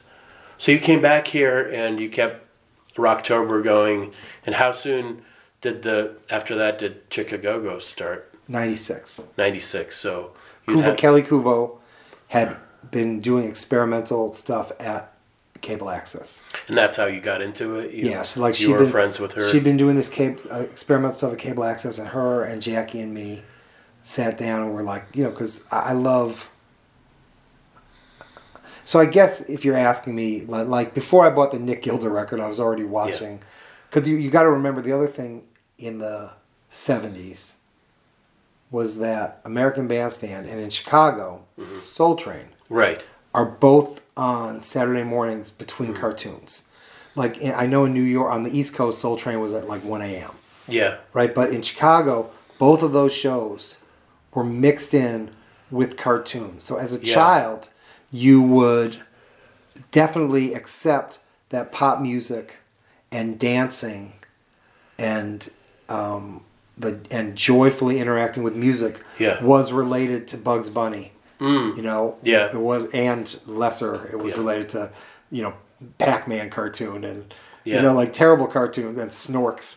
But it's also related to like the greatest cartoons ever made. Like because you you also every Saturday morning they showed '40s cartoons, you know, to us. Where I grew up in, in Boston area, every afternoon the local channel would have, you could you could catch like, you know, like Looney Tunes or like they, they would have an hour or half an hour, two half hour blocks of that kind of Warner Brothers. Well, they had that. Yeah. You know, there were definitely it was showing Tom- and in- Tom and Jerry in a bunch of places. You know, and we had morning. They might mix them in with the morning cartoon shows, but CBS had an hour of Bugs Bunny Hmm. for the entire '70s. Yeah, Like that. Like that was like it was whatever terrible cartoon they were making that year. right. It was also bookended by and whatever great cartoon. You know, Yeah. Fat Albert and Yeah. and and some of these shows were were were really well made. I mean, you know, even the cheap ones had Another you know, weird like Krofft Superstar, like Land Right. of the Lost or whatever. and, and like all Krofft that. Superstar, like yeah, and, and some of those have and Banana Splits, right, which Splits, they're a for- band. for- you know, for years and years, I used to tell people, especially younger people, about Banana Splits, and I guess it was before YouTube, and they thought it was a thing that I'd made up from some like drug trip. They didn't believe that a thing like that existed, but it was a thing. I, it was definitely re- reruns by the time I saw it, but it was a thing that was on TV. These people in these weird costumes. yeah, I guess we must have seen them in reruns, but they were showing them. Yeah, they were definitely. I remember I don't think them. Banana Splits lasted very long, but they also were like they were kind of like Beavis and Butthead. They introduced cartoons, you know, like Right. They were sort of like the hosts of like this Right. this. uh But they didn't introduce. They introduced original cartoons. Like, Yeah. they had they had three serial cartoons that Yeah. they would introduce. But it, that was like in my mind, it, it was uh, the same time as they would show it in blocks with like Rocky and Bullwinkle or Deputy Dawg or something like Yeah. these other. Not not the Warner Brothers, but the other kinds of cartoons that were also really great, you know. Stuff. So anyway, the point being that I was the, one of the reasons we decided to do the Chic-A-Go-Go was that I mean I, I consider dance shows to be the purest, best TV, Hmm. Yeah. and it totally relates to cartoons and absurdity and dynamism in part because it was presented to us as something that was fit into cartoons. yeah, Like it, it happened, you know. I I, th- I think Soul Train was eleven and um, Bandstand was noon maybe, but then the cartoons had started at nine, Mm. and you know it was part of your routine, and Yeah. you'd see stuff, and it was so good. So you know we talked about well we should do this, we should do a dance show, and Kuvo did, did it with us for a few months, but not that long. Mm-hmm. That's partly why Azita was a character Yeah. for, for one episode. Um, but uh, yeah, she brought us into it. so '96, and and one of the people down there was an avant-garde. Um, this guy Alan was like an avant-garde filmmaker from the '60s, Oh, really? and you know, he was like, "Can I direct an episode?" And he directed, and it was. He's like, we're gonna just uh, we're gonna do pools of light. So it was just like a super dark episode that didn't make Oh, any really? sense. But we would also get to talk to these people who had been in these, you know, film groups, and then Mm. the people from. Um, uh, I mean, the, the, there are a lot of people from underground film history Yeah. and that were related, that were connected to it, that you would get to meet people on the board, people, you know, you you would get to learn a lot about, uh, you know, Did it? Did all this stuff connect to whatever you studied at RISD or no? I just did painting. At Oh, you oh you're a painter at RISD. Oh, I didn't know that. So you know, but then I I, I didn't want. I, I decided, you know, not to be a, a gallery painter while I was there. You know. Yeah. And it was cool that you would have a, a teacher go to New York and come back and just say, all right, and describe like the Matthew Barney. You know, and the climbing up, the naked guy climbing up, like describe super famous things that were happening in art. And I guess, what year does Basquiat die? Uh, I, I'm terrible at years. It, it what? I think Basquiat might die like 88, 89. That sounds about right. So like uh, Basquiat is is is alive while I'm. Uh, let me make sure I'm not completely wrong. yeah. So what, what years would you have been at RISD? Like, basically, uh, he dies in '88, so I get there in '87. So like people are still like like people are super interested in him when I'm a freshman. You know, like and Yeah. not as a not the way we're interested in him now as like a, a dead deity. But you know, like like or you get Jay Z play act dressing as him in videos. It's fine. It's, it's, it's good hair. like, like, there's nothing wrong with that. I mean, people wear pompadours to look like Elvis every fucking day. Yeah. Why, why shouldn't you be able to have No, it's just like a weird. It's like a co- it's like cosplay to me. Like I think, like it's taking like it's sort of like. I don't know, removing somebody's skin and put making a skin suit out of it and sticking it, and because you're the Medici of your time, you can you can afford to do that. Because you're. Jay Z and you. But he also did. the world. But, know, like- but he also did did all those series of things with Warhol, right? So he was definitely involved in. you mean Basquiat? Yeah. I'm talking about what Jay Z does. I got you, but but but, but, but but I mean, like the way he was involved with somebody who put stuff stuff out there to basically say, "Go ahead, do do as you will," Uh-huh. because that's what that's partly what happens. The way the way um Well, uh, Basquiat was incredibly ambitious, and he Yes. was calculating about like where he like he wasn't he wasn't a tagger the way like those people in Wild Style are. He, well, he wasn't just tagging trains. He would tag places like where artists were important, Yeah. and influ- and people that could advance his career would see the shit that he was doing. It was you know he was he wasn't like some naive artist. no, and he was he knew what he was- and He came from a middle class family, and he was trained. It turned out he did have training, which Of people course. didn't believe. Of like like I, that, that was something we were talking about in '87. His father was a at art school. professor. Like right? he, he he was not a street kid. So that know, was what like- we're, like like we were definitely talking about that. He's not an outsider. He's like us. Yeah. like you oh, know. Oh, you were talking about that at RISD? Yeah. Like you knew that at, at that time? I guess they did know, like people sort of knew, like literally people were coming back. People would, like the older people, and a lot of them were the instructors, would go to New York and then come back and just describe something Mm-hmm. Yeah. that they saw. Like, this is what, what we saw this week, you know? And then I just, at some point, I was like, I don't want to, I don't want to be in galleries. Yeah. I, don't want to, I don't want to live in New York. I don't want to, I don't want to be involved in this trade. But Yeah. I, I just do want, I just want to make things where you have to use your design. Also, I wasn't good. like, I mean, I was. Mm. what like, were you painting? Like what what were your paintings like? I mean, I was painting figures. I Yeah. mean, they're they're similar to some of the things that you have, but maybe a little more.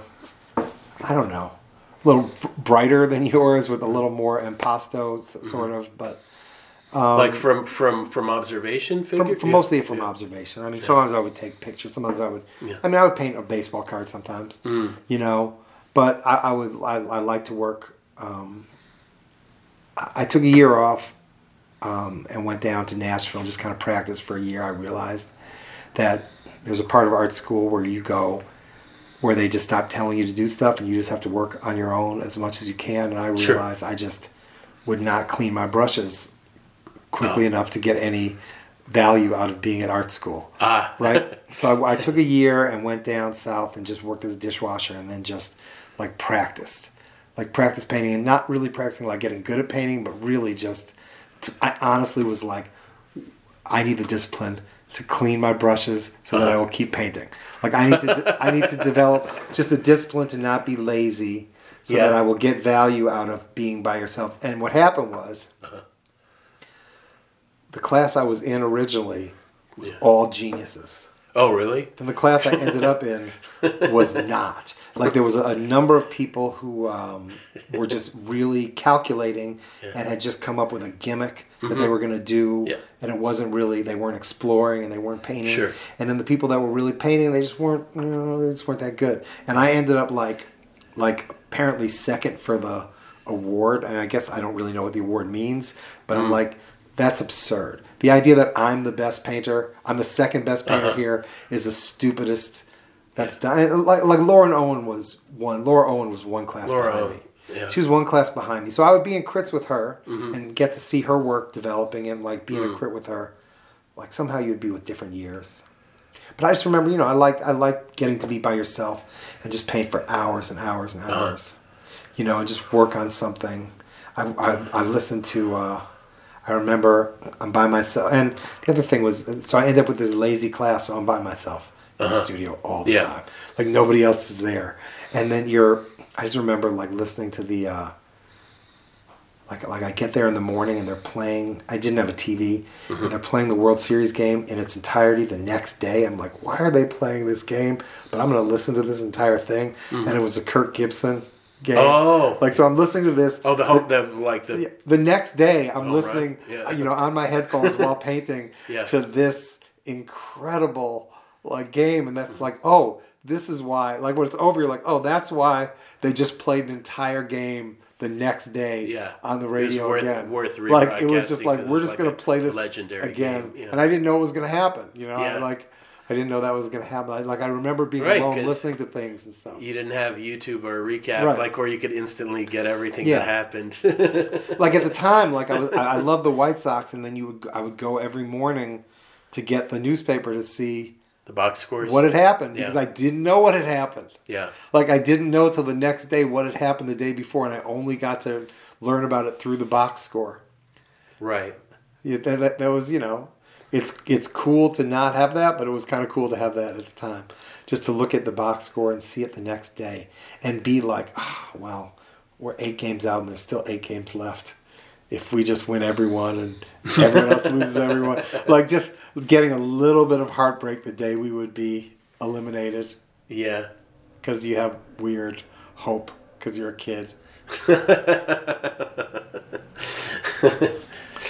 Like I remember that very distinctly. I didn't get buy a newspaper that day. I was so focused on going to paint, and also I didn't care about the other teams and listening to that. Like I just remember and listening to just yeah, you know, I remember I remember you know the music I listened to on some of the days, and I'd be there just painting all day by myself. It was fun, and, and but I feel like I felt like doing Chic-A-Go-Go was a thing was was an art project that counted.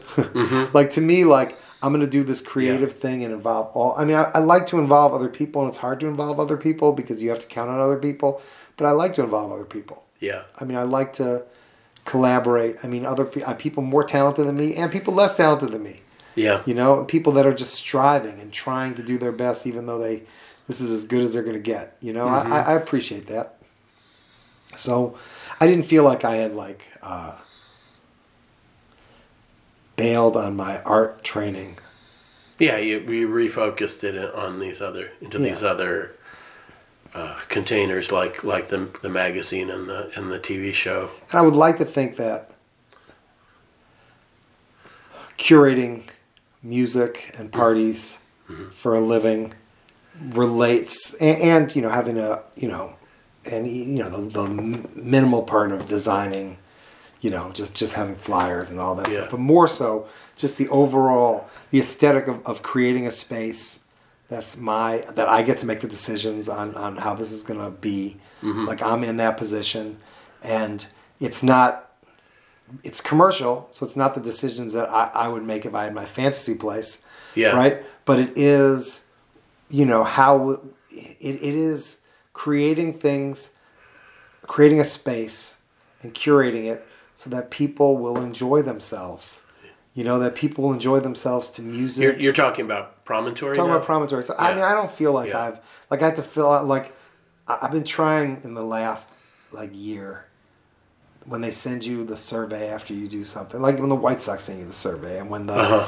and, and to like ah, I- I- I'll take. I mean, there's so many boring things that I have to do in my emails that I Mm. do for work. I mean, at the end of the night, I have to do a P and L. You know, like a profit, a profit and loss sheet where you Oh, it's like a just filling a, a spreadsheet. Yeah, like, spreadsheet. like there's so many boring things I have to do yeah. that why I, I, I should somebody's you know terrible job is to get this data. I should fill this out, even though I, my opinions are so outlined, they're not going to help anybody. But I mm. feel like I should yeah. fill this stuff out. So I did fill out like the RISD one. Oh, like, really? Like you know, they were like last chance to fill this out. And I'm like, oh. What? How was your RISD experience? Just or, it's sort of about your RISD alumni experience. Oh, You really? know? And then they were like, there was not a category for what I do other than to say I am not in the art field. Like, Oh, uh, really? wh- whatever the first three or four were, Yeah. I could not click any of those boxes. So Mm. I had to click I am not in the art world, and I guess I'm not. Mm. But I don't feel like I'm. Uh, I feel like I'm. Um, doing creative work. Yeah. For I mean, even though this is not, you know, it's not the music I would pick, and the room doesn't look, although it sort of does. Like I'm, I'm, you know, there's a lot of things that are out of my control, but I, I'm, I'm, I was put in charge of this space, Yeah. and it has to be successful, but it has to be. You've good. been there for a while now. How long? Yeah, we opened it up in 2014. right, and you've been there since Yeah. the start, right? Yeah. So I feel like I don't feel like I threw art school away. Oh, You know, I don't feel like I didn't do art school. I feel Mm. like I don't. I don't. I mean, I, I wouldn't have wanted to do business school. Maybe I would be making more money if I did business school, but I had no maybe. interest. Yeah. I had no interest whatsoever, and maybe we wouldn't because it would be because somebody went to business school that opened all those places that closed. Mm, You know, in less than eight years. You Yeah. know, like maybe Yeah. the kind of dedication and and aesthetic, you know. I, you know, maybe there's things that I'm because of who I am that are helping this be successful. Well, you know, you're still there, and that, that that's saying something. You know. Yeah. I mean, there were times they told me if you quit, we'll close it. Really. Well, I mean, when it was when the business was was tighter. Hmm. You know, we used to have a restaurant which did not last the pandemic, and when Oh, you, you, oh, the restaurant's not there anymore. I haven't I haven't been down there since for years. before the pandemic, Well, like way way before because I don't know if you remember, like my ex Shay was running that show, Mortified, and there Yeah. was some. I think I think she did a, a show or two there. Yeah, I don't know if it ever came together or not. we did but- like four. oh, you did? Okay, Yeah, but yeah, well then yeah, that was like right when like we broke up in 2015, beginning. she of the one who became like a 2015. mortician. She wanted to. It didn't happen. N- Uh, she went to. s- Yeah, I don't. We don't have to talk about this. No, that's okay. Yeah, No, we I don't mean, have to. she- she- I, I remember talking about her, and she Yeah. was in the school, and she was doing stuff, and she like that was the be- best conversations I had with her were about this weird death stuff when she was studying with Yes. these people. Yeah. Like it was like she was studying she's with still deaf people. she's still on some sort of she's on a, a full on like vision quest kind of like figuring out what she wants to do as far as i know uh, we're, we're not currently in touch but Me and my friend Eric actually did a uh, did one. Like one of my friends from high school was, did a did, did a mortified. She asked. Um, she, oh, yeah. She said, "Will you do one?" And we Yeah. had um, recorded a song. mm, Like when we were, we recorded like a, a house song while we were in high school together. nice And we yeah. played the house song and kind of talked about like Eric was a uh, Jehovah's Witness, and there was another Jehovah's Witness that made Yeah. beats like that. yeah He really made like a lot of the big house people didn't actually make their own beats. This guy made the beats for them, then they would Mm. Give them to them. sure And uh, he was also Jehovah's Witness, and he just had this really good stuff. We went over there and we just made this this song that we improvised, and uh, you know Eric. To Eric, it was a whole nother thing going on inside him, like wanting to do this cool stuff, but being like, you know, constricted by being this Jehovah's Witness and stuff. oh f- feeling conflicted because and also like like like and wasn't- to hang out with me, and did he want me to become a Jehovah's Witness and stuff? You know, Mm. Right. so we did a mortified about that. It was okay. yeah Like I wish it, could, I, I, it didn't hit insanely well, but Mm. it was fun. i did it a few times yeah i'd read read uh, like from my autobiography from third grade you know stuff like that So I guess I must have just read the lyrics, or we just Yeah. played the song. Oh, did you play? Yeah. And we definitely played the song, but I wonder if I, I must have read what the lyrics were. Yeah. yeah, there was always a challenge to get guys because it was almost all women. Like because women, girls were more, more much more often would keep diaries and journals than than guys prototypically. You know, Yeah. so getting guys uh, was always a challenge for that show. I remember. Well, me and Eric did it. Yeah, it was it was it was quite a thing for a while. I really That enjoyed show. it. I mean, I, I, I, I like it more than the moth. I think Oh yeah. we still do the moth. I like it more than the moth. Oh, you guys have the moth? Okay. Yeah, we just oh, had it okay. last week. But I like it. I mean, just just uh, you know, partly it's like collecting records. Like I love that it involved you find a primary source material, and then you. The moth seems to be more polished and more showbiz than I don't know in a way. But but in a way Like- it isn't because Mortified worked with everyone before they would let them go on stage. well, that's the way Shay did it. Uh, apparently, in other cities, it was less like. well, the way Shay did it, I felt was a great way to she was it. very very hands on. Like making she, she people- put in so much time. making sure Yeah. people did this right. Yeah. Like making sure they presented the, the Yeah. material right and Yeah. and I mean that the only way I've experienced it was was through her. Like she Yeah. did it maybe five times with us. Yeah. And that to me was there, there's some ways that that's better Yeah. than than the moth. Like Yeah. because it's not just it, it's what is the best way to share this thing and why Mhm. not have some guidance. Yeah. And also by having guidance, you can have anybody do it. The other thing that you see at the uh, moth is that it's almost professional moth. That's. I guess that's what I was kind of getting at.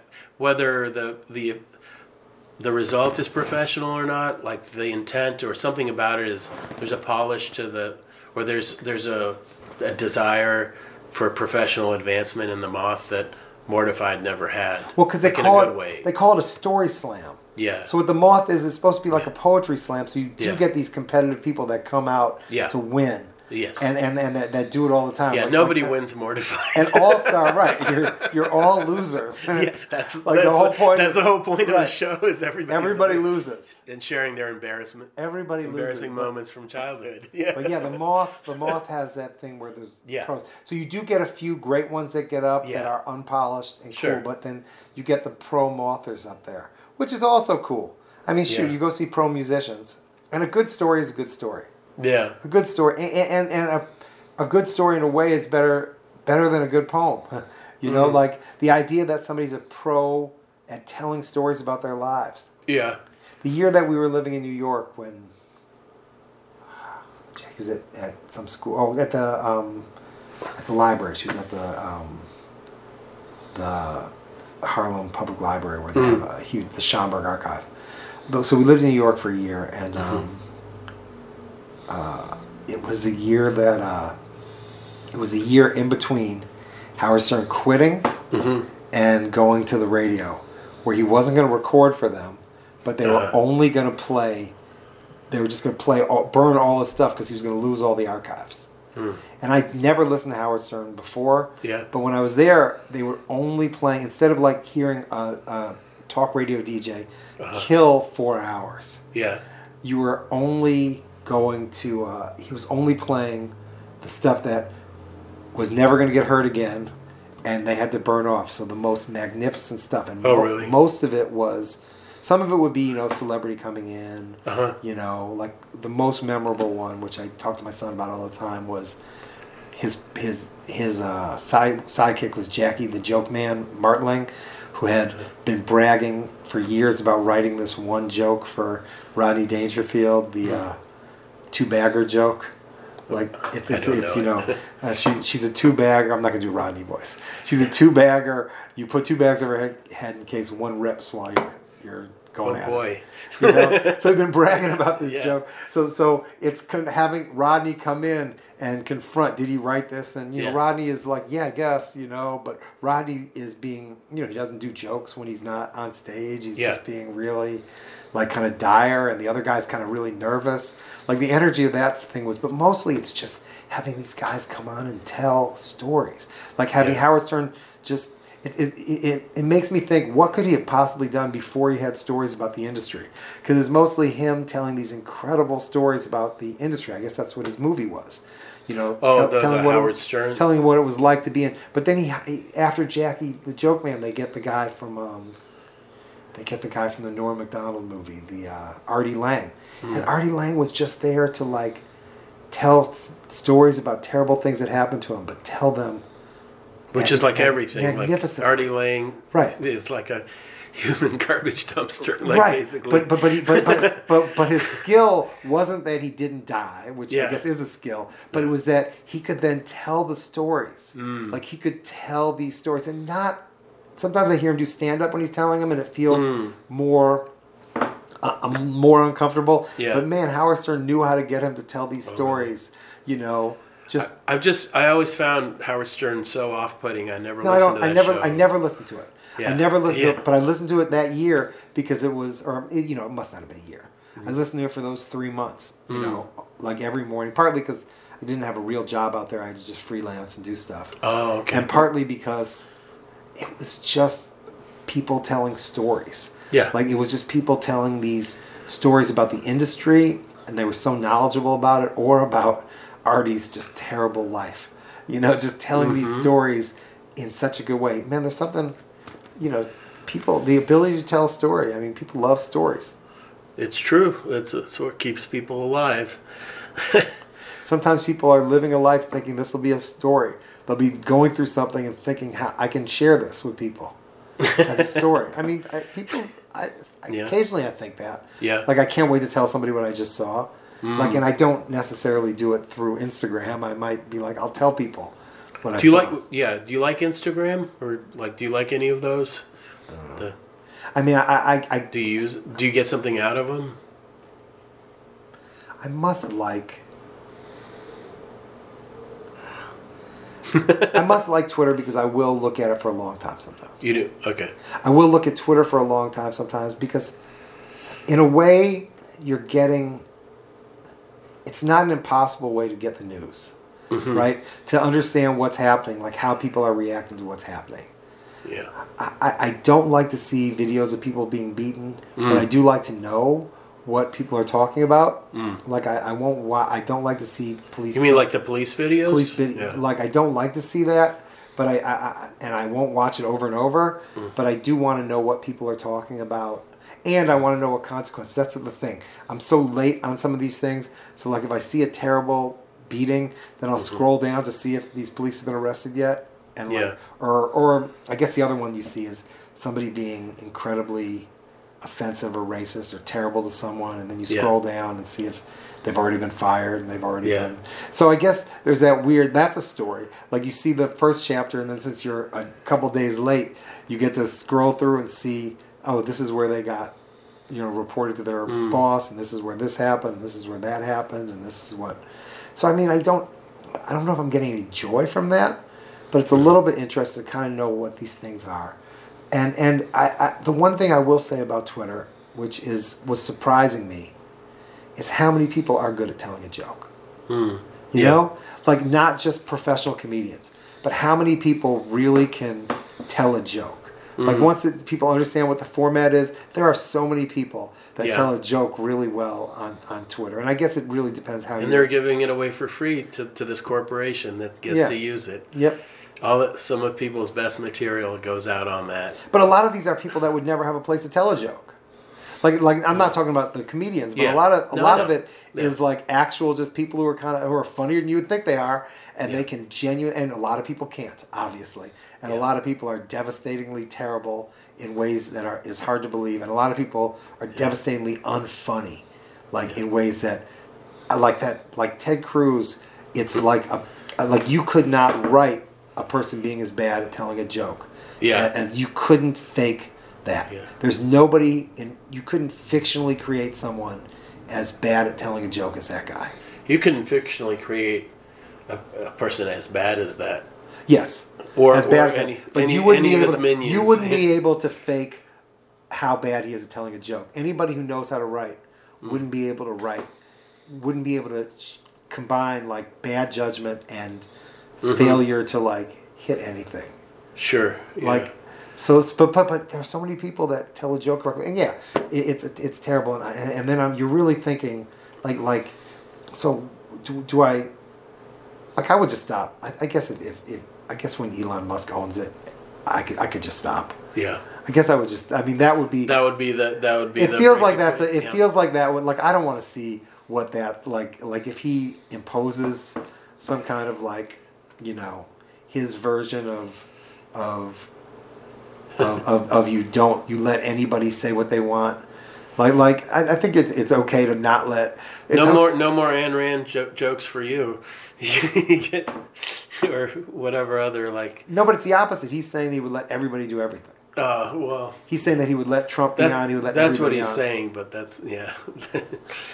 But who knows? Like it just seems like that's the only thing that you could say that's positive about something like that is that they will vaguely try to get poison off of it sometimes. Mm. And the idea that he's going to come in to put the poison back on, Yeah, I'm Seems like- I'm but he seems also like really one of the few, you know, wise or smart decisions I've ever made for myself was was turning off the social media in 2015. Like you know, at the you know before the ramp up to the 2016 election. yeah, that seems like a good. Move. I think it saved my brain. that seems like a good move. And I, I'm not. I'm very rarely tempted to go back. Yeah, that seems like a good one. I like. But you end up in a different world. I like having the delay of somebody like reading an actual article where somebody has at least thought a few hours to contextualize what has happened, you know. And I'm I'm happy to. I, I'm not getting on a plane to fight in Ukraine, so like, what what actual purpose is there that I I can instantly see a video of somebody getting their head blown off like in real time? Like what what is what for the world and or for me is is being served by me receiving that bit of information? Like nothing, I think, except for it ruining my day, you know, upping anxiety levels or whatever.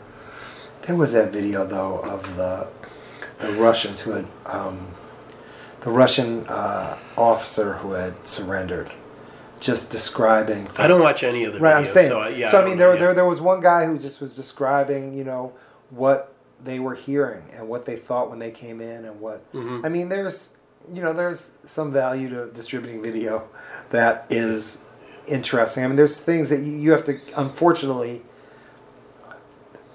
You have to wade through a lot of have to- and you have to wade through and curate. You have to, to uh, develop a sense of what's going to be worth listening to or reading or, or seeing. Well, I think I mean I have to do that even in Right. like, you know, I read the New York Times like every day, and the New York Times I read it because it's the it's the voice of the establishment.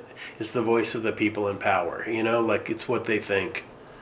By the time it gets to a place like the New York Times, it's gone through many, many But it's also rings, and it, it's it's a particular point of view. And I like I don't read any of the uh, their op-ed shit like ever. like Well, if you skip that, I mean, it is, you know, people act like, I mean, it is, but you read the arts stuff. yeah, yeah.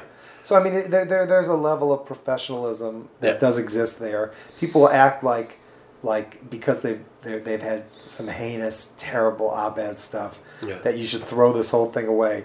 And No. it is, you know, if you read that, it has gone, there are, are there's standards and ethics and professional, uh, let's not say ethics, but there's Yeah. standards and professional guidance and levels of people looking at stuff that occasionally some fucking bullshit will happen or slip through, but not usually. But You there's know? there's still a lot of parsing to do, even like Yes, of at the New York do. Times, less less so than you uh, combing through your Twitter feed Right. for for, for what to click on and what not to click on, you know. But uh, I I have a lot of other shit I need to get done during a day, and Yeah, that's- I, hear you. it feel like when I turned that off, it felt like there was many, many more hours in the day, and Yeah, no doubt. like the sun was shining and the birds were singing. Literally, that happened Yeah, no doubt. like waking from a weird dream. I can, Yeah. yeah. I, I, when I, I will take days off from it just because I should. Yeah, I will take days off it because I should. But you know, like the the nice thing for me on Twitter is nobody is going to look at anything I put on. Like five people Oh, look yeah. at it. So I, the things I do on Twitter are just like yeah. What do you do on there? exercises. I this year I draw a White sock every single day. Mm. Oh, a player? Or, Oh, I, I, I- I put a drawing that I do every single day up. I mean, half of them were like I found some books of old sketches, so mm. I, I Yeah. maybe the first hundred day, like for the whole every day of the season. Yeah. including like, first I wasn't gonna do off days, but then I just oh what the hell I can't keep Yeah. up with it.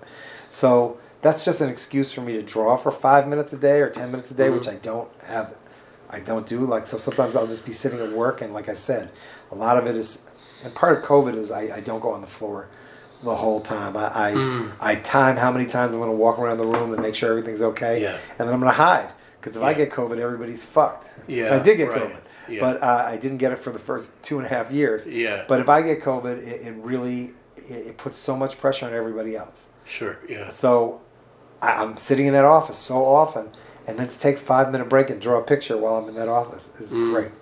That's so, cool. I, so I do that every day, and nobody cares. Three, the Yeah. same three people like it Oh, every day, really? or not. Yeah. Sometimes zero of them like it. Sometimes three. White Sox Twitter does not care. Mm. Is not aware of this. Yeah. And the the White Sox aren't aware of it. You know, like they don't care. And then I. Would I, you like it if they were? Would you enjoy that? I If, don't, like, I don't think I would care. they were like broadcasting your drawing on the jumbo on the on the on the big what's it called the Yeah, it's uh, uh, there's very Why not? half of them are bad, yeah and uh, no, I don't. I don't think I would care that much. I mean, I don't have time for anything. Like, I, like I don't have time to have like meaningless success. Yeah. Like that's meaningless success, Yeah. right? Like I don't have. I don't really have time to. so okay so what, what kind of success would you like to have like at this what would or what what's going is the the dance show is is still going Well, we, it- we, we or is hadn't we haven't been in the studio, bec- but we're we're actually like within the next. I think certainly by October we're going back in the studio, but they're only Yeah. gonna let twenty people in at a time. So we used to have like a hundred people Oh, dancing. yeah. But we haven't been in the studio at all, and then we went down to the last month. We went down and we met with them, and we're gonna start Mm. up again. They've got a new kind of visionary guy that we better get on there before this guy burns out and decides that and realizes that there's no nothing you can be visionary about public access. but I do have a wonderful guy who's in charge right now. So we're gonna get where's the it. studio is it Do you know where the Costco is on uh, Ashland? yeah It's about a, uh, a like a diagonal block and a half. oh uh, interesting north and west. north and west so north of Roosevelt you mean or? No, no, like or or, nor, or Between- just south of Roosevelt yeah, between Roosevelt and before the supermarket before Jewel maybe behind the Behind the jewel, Jewel? Okay. sort of maybe behind Oh, the jewel weird. or a, little. I always It- wondered where it's, well, that's where it is now. that it's moved around It was it no, it had only been in one place before this. It was Oh. at 322 South Green, which was central. Oh. Like they had to make it a place that wasn't north or south, you Ah, know, so that it was for the whole city. I see and you know that's where we and it was a, a, a really big studio. Mm. This new studio, like, you know, I, I was having family problems, and Mm. And I had started the hardest job and you know I've ever had. Yeah. And we had started, you know, doing it much slower, and they was they were having. Um, so before, like in the few years, like I, I had stopped doing it regularly in the few years before the pandemic, hmm um, and they also were having like, and I guess I was only seeing this on Twitter, Yeah. which would be another reason not to Yeah. have it. They were having labor problems, Oh, like okay. like the the workers hated it, yeah you know, and I didn't want to. I didn't feel good about going in while some of the workers hated it, and I just felt like they needed to just get these workers. I mean, happy enough to not be broadcasting that they hated it. Like, Right. they had to figure something out. I mean, even if they can't, Mm. you know, give everybody everything they want, like Yeah. if you if you can't make people happy enough to like not be broadcasting their hate for them, I just I felt like it, it wasn't a picket line because they were all still working, but it felt like Mm. yeah it'd be crossing so some bad, so there's bad vibes over I, so there, so I didn't. So I, I, I we for the first I would say between 2000, you know, 17 and 2019, I was I wasn't doing it for other reasons. Mhm. And then once 2020 came, we just couldn't go back in. Right. So now we're going to go back in and start. So Yeah. but, so we were filming it in the parks and filming it at at the promontory. So we would do a few tapings a Mm. Yeah. year, but now we're going to start doing it regularly, monthly again. You know, probably in October. oh cool So I, I've got to go in and get retrained in the new material. My son wants to be trained there too. Like he wants to do cable access. So Oh, we're going to start. We, we went and had a meeting with there last month. We're going to start doing that again. But I mean, success is so just. is your your son going to be like Ratso Jr. or like or, no- or is I- he going to have his own character? he- He's gonna I have he wants. To, he'll, he'll have some idea for his own show. Yeah. Oh, his own show. He'll yeah. want to do his own show. I Yeah. mean, he'll help us do the cameras and stuff. Oh, But he's going to have an idea for his own show. But How old is he? You're, you're 16. 16, right? Yeah, I ran into you guys at Myopic. It was uh, Yeah. like yeah, a few weeks ago. I told Myopic that I would come once they bought it out. I told them I would come every payday and buy a book. That's cool. It's so cool that Jr. and Matt own that. Like that was It such really a cool. cool. It was like in you know in a whole era of bad news to get like a piece of news like that is Yeah. su- such a like totally made my day. But then to go in there, out. every time I go in there, I, I, I, it, I'm like, oh, this is successful. Yes, Like like like like, like seeing that that this. that's this, a, it's a weird thing that it's because that- impossible that, it, yeah. it seems impossible that that's successful. But then you go and you're like, oh, they're going to be all right. I'm Seems still going to support them. yeah, I'm still yeah. going to support. I'm still going to do my tiny part. I'm going is- there this afternoon because they they sold some of my books. I gotta go send, bring them more. Nice. Yeah, they they've always been very supportive of me, which is very nice. And it's nice to have like actual friends from, I you know, I mean, Jared, they're younger than me, you know, like and they're running, they're running shit. That's nice to you know, Beautiful. like it's beautiful. But yeah, so rare. it- it- I don't know. like sometimes you'll be in there and you're like, look how much money is going on here. They're doing okay. yeah, This will. I think this will work out. yeah, I hope so. Yeah. I hope so. It's and, a and ton they of know work. it. They Yeah. know it. Yeah. Like they, they it's not like they, they came in on this thing. They've been there. They know all the economics of it because they've been there forever. Jared's been there for 20 years. Right. He's so they there for 20 so they, years. they didn't go into this stupid. No. They went into this very smart and and and he, it then but I still thought maybe they went into it like Don Quixote. Um, but- No, I don't they- think so, But, but yeah. then when I went in Yeah. and I was like, oh, now that I'm really think because I you know because when they didn't own it, I didn't think about it when I was in there. Yeah. But then when you own it Yeah. and that I have to help run a business now, which I didn't have to do most of my life. Yeah. You uh you know this is the first time I've ever had a salary in my entire life. Mm. Like- I've never, I've never in my life had a salary. Yeah, I, I I've got never had a job that has is not paid hourly or through tips. This was the You know, first like- time. This is the first, this is the first time in my life. Yeah. You know, you get deep Yeah. into your 40s before you ever draw a salary. I mean, I'm hope. I don't think at this point I'm ever gonna have, ever gonna Yeah. have a job with a salary. But like I, I would chafe under it. I, I have serious Yeah. problems with authority. Like I don't, I don't like being told what to do. Yeah. Which is why I've worked exclusively service industry jobs my whole life for to to plug the gaps. You know. Yeah, I'm not a team player exactly. I I, got- I can be, but like it, there's got to be a lot of conditions met, and which don't need to be met. Shouldn't Why- be. why met. would they? Yeah, not. Why should they? Yeah, I mean, they should it's- be it's, it's decent not, to If it's not your hamster wheel, Yeah. you don't get to dictate the, the terms. You know, like I mean, that's why I got incredibly lucky, which was yeah, that they don't feel like coming to Hyde Park. So as long as this is successful, nobody's Yeah. going to tell me what to do. yeah, Like, like, and if I was, you know, if I was in in their purview, yeah, Like if I was doing something in their neighborhood, they would be Mm. in all the time, and they would tell me, "Do this, do this," yeah, and that might be harder for me. Like I tell my crew that all the time. I was like, "Listen, if you want to do what you want to do, if you want to do this, we just have to make money. We have to be successful, and if we're Yeah. successful here, then we have, then they will trust us, and we can do these things the way we want to do them, and we won't have somebody who doesn't know what they're talking about telling us, and they know what they're talking about in other places, but for them to come to Hyde Park, like historically over the years, especially when we were married to the restaurant, which they did control, yeah, like every now and then they would impose some kind of aesthetic or some kind Yeah. of thing, and it would just not work. right. They would just impose something that completely was not going to work, Mm. and we knew that, and they just had to see it. But now we don't, you know, as long as we're successful, we don't have to do that, but we have to be successful, and you have to, and the success is a bottom line thing in that for the business. yeah. But that's not what's successful for me. I mean, I don't care. so I'm you, past caring. so we're yeah. You said the Chic-A-Go-Go's going to start up again. What else? What is Rocktober going to re- reappear one. at some I- point? I, mean, we, we did one issue in. I thought I was going to do it annually, but I did one in 2020. mm-hmm. And my 2021 issue did not come out, Mm. and it's about to come out. You know, I, I think I can put it out in October. I've got all but like, you know, a few pages done. Oh, that's and then I just fell fell fell back on it. You know, it's hard to like do the part of selling ads, so I got to do it without selling ads. Like I got to just Mm. sell enough copies in advance, or you know, or just have enough saved up to get it printed. But Yeah. that'll be fine. So we'll do one more. I'll do it, and I'll do it every year. I think. I think I can Yeah. do that, one a year. Um, you know, just making things. I, mean, I guess it's probably not that much different than you.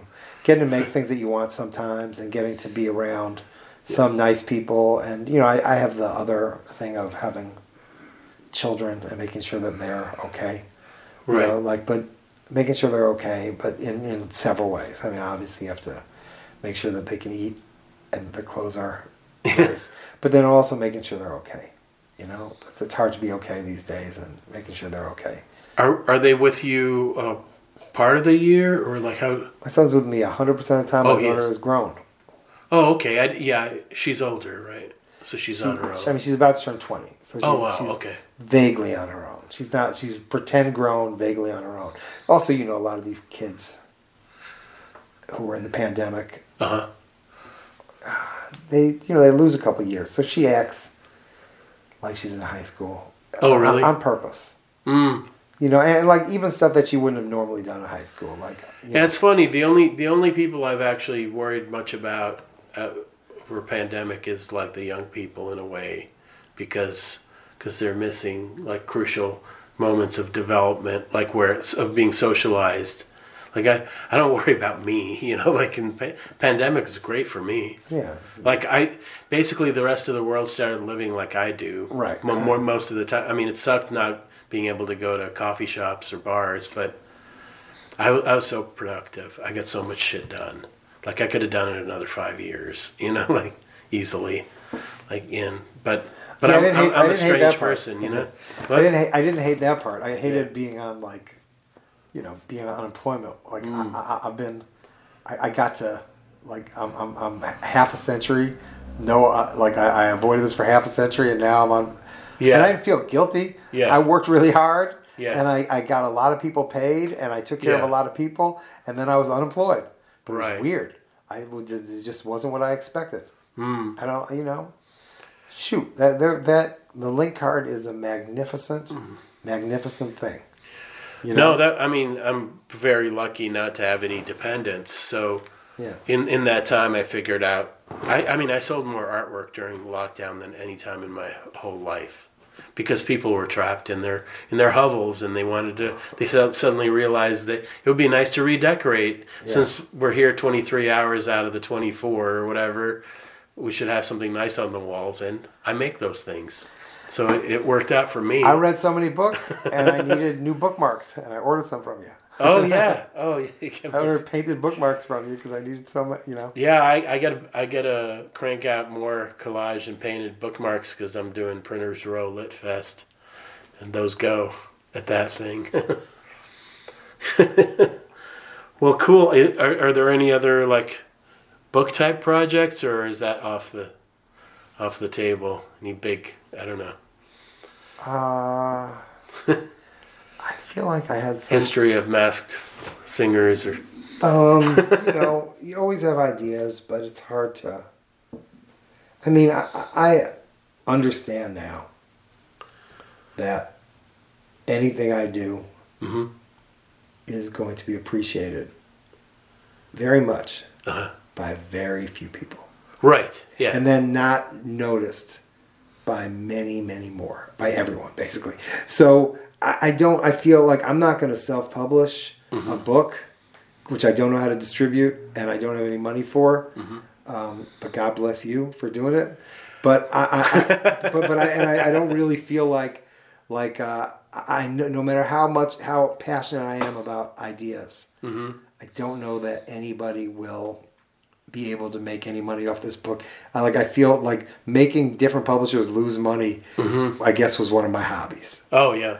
And now you're you're getting you're recovering from that hobby, or Now, I, you so quit that that, that, hobby? that said, I got about, about two or three projects that might, Yeah. that might happen. Like, like there's one with one of my friends who just never gets anything done. Uh-huh. I would like to do this project with him that I know would be really good, and, and there's a press that's interested in it.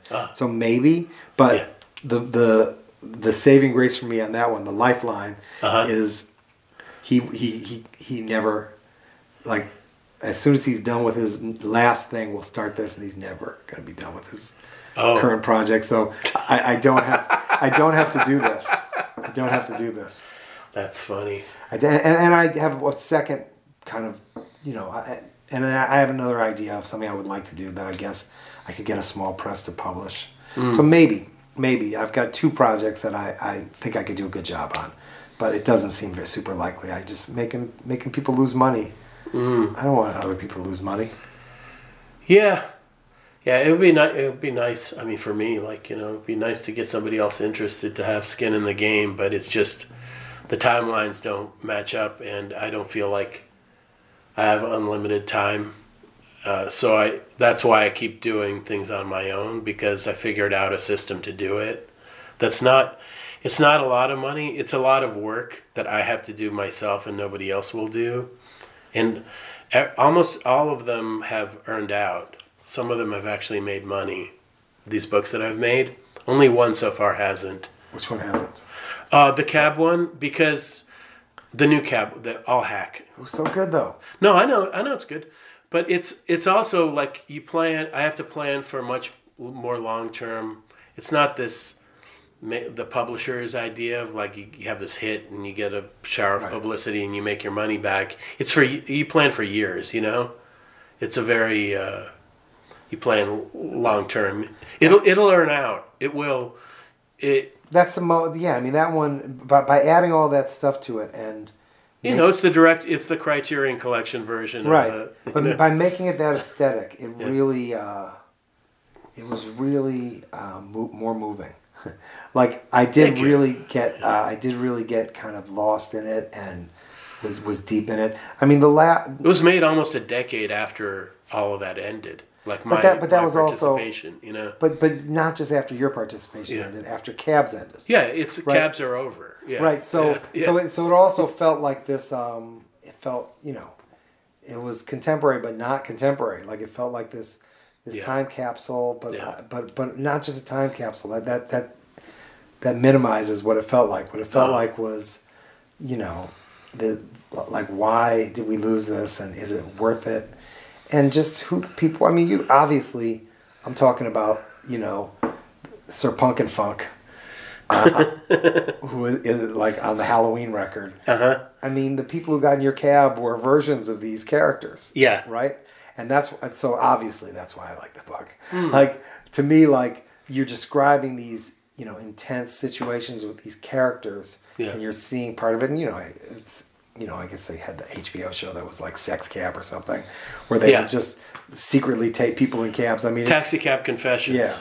Yeah. So it, it, got brought up a, lot by people. So I mean, I, you know, Yeah. it's it, there's there's reasons why people like this, but it was you know you you you you were level headed enough to understand who people were Mm. and uh, level headed and observant to be able to to give a glimpse into these interesting people who came in and neighborhoods. You treated neighborhoods like like characters, and you Yeah. treated places like characters. I mean, I guess the next book after that was the one where you really treated places like characters and and talked about what a place was like. But those were both. I didn't. I, did, I didn't read your Soviet poems book, but Soviet stamps. Soviet stamps. But the other two, I, I those two. I mean, I guess I'd read two versions of the other one. Yeah. Just I, they were really captivating and moving. That said, you're right. Who's going to print that? Right. It's, Uh, it's hard to find. I mean, although if- somebody like, should. Like you were saying about the very, the the three or four people or whatever that we get really excited. Yeah, I, I've I've definitely come to terms with that. I don't know if I ever had any like big star dreams because I mean I came up doing painting like a thing that peaked in the whatever 18th or 19th century. You know, like I had an awareness that my interests were not quite aligned with mainstream culture, and it wasn't it wasn't a matter of being contrarian or whatever or like being a dick. It's just that's the way things turned out. I, I drew my whole life you know? And it, i realized very early on that that was not what most of the kids most of the people around were into you know? That's not what they did in their lives. So it was never gonna be like a tv show or something you know? Or Well, even, but, even but, a but- comic book. But but you're the, but you're a character in the bigger story. Like it, it's the, uh, I mean, you were, I guess are, but you know, if we're gonna go to, like, like like you know, you, you, like Aadam Jacobs is taping the show and people are mad at him, and there's a. I, I, I got filmed for the I don't know if it's ever going to happen the Aadam Jacobs documentary. There's this there's this lady. It was before pandemic. it, yeah. No, that she taped a bunch of people, and I was one of them, because she figured out that him and I were at a lot of the same shows, and I was Right. drawing. I was drawing, and he was taping. So yeah, I mean, Yeah, you, were yeah. there. Like there's like five characters that would be around. Yeah. you know that, that are part of a scene, just like Beetle Bob in St. Louis, and hmm Yeah. you know there were Thax. Were you around when Thax was? Oh, around? yeah. Oh, Uh, yeah. like like people that would just they're yeah, at you hit at, on me on the Western bus sometimes. they're, they're at every show, right? And that's that's a thing, you know. Yeah. And their Yeah. characters, and you, you know, you got to be one of them. Yes. Like you did a thing, and and if it was just a gimmick that you didn't really care about, you wouldn't have been one of those guys. But you you I'm still doing that thing. Right. I carry my sketchbook. you and care go about drawing shows. at a show. Yeah, You know, you because that's the way it helps me listen. That's the reason those drawings exist, really. But now I have. If you look to the right, there's a stack of sketchbooks back there. Uh, To there's a stack Oh, of them yeah. back there. That's Yeah. like, you know, two thirds of that is bands playing. You know, like somewhere at places like the Empty Bottle. You know, Yeah. like it's a thing I do. You know, and you know I made a book of that, but yeah, it's it's a very. I pitched that book for years, and nobody like because they would they would look over the list of people I drew, and they hadn't, they hadn't heard of any of them, and that's when I realized that like my music taste didn't Right. line up with whatever was saleable, I guess, or Right. merchandisable. uh, but I I get a lot out of it, and I with the books I figured out a way to do it that you know it's I'm not going to get rich off of it, but I'm not going to go into huge debt either. You know.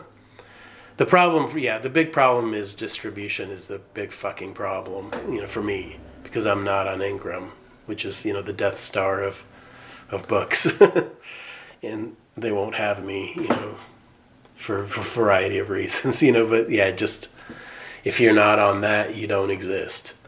you know, Can you, you know, get somebody like get Drag City or somebody to just ha- get help you get them into record stores around the country or into something? I'd like I'd like to find somebody. I I tried so you know I do you know, design record covers every now and then.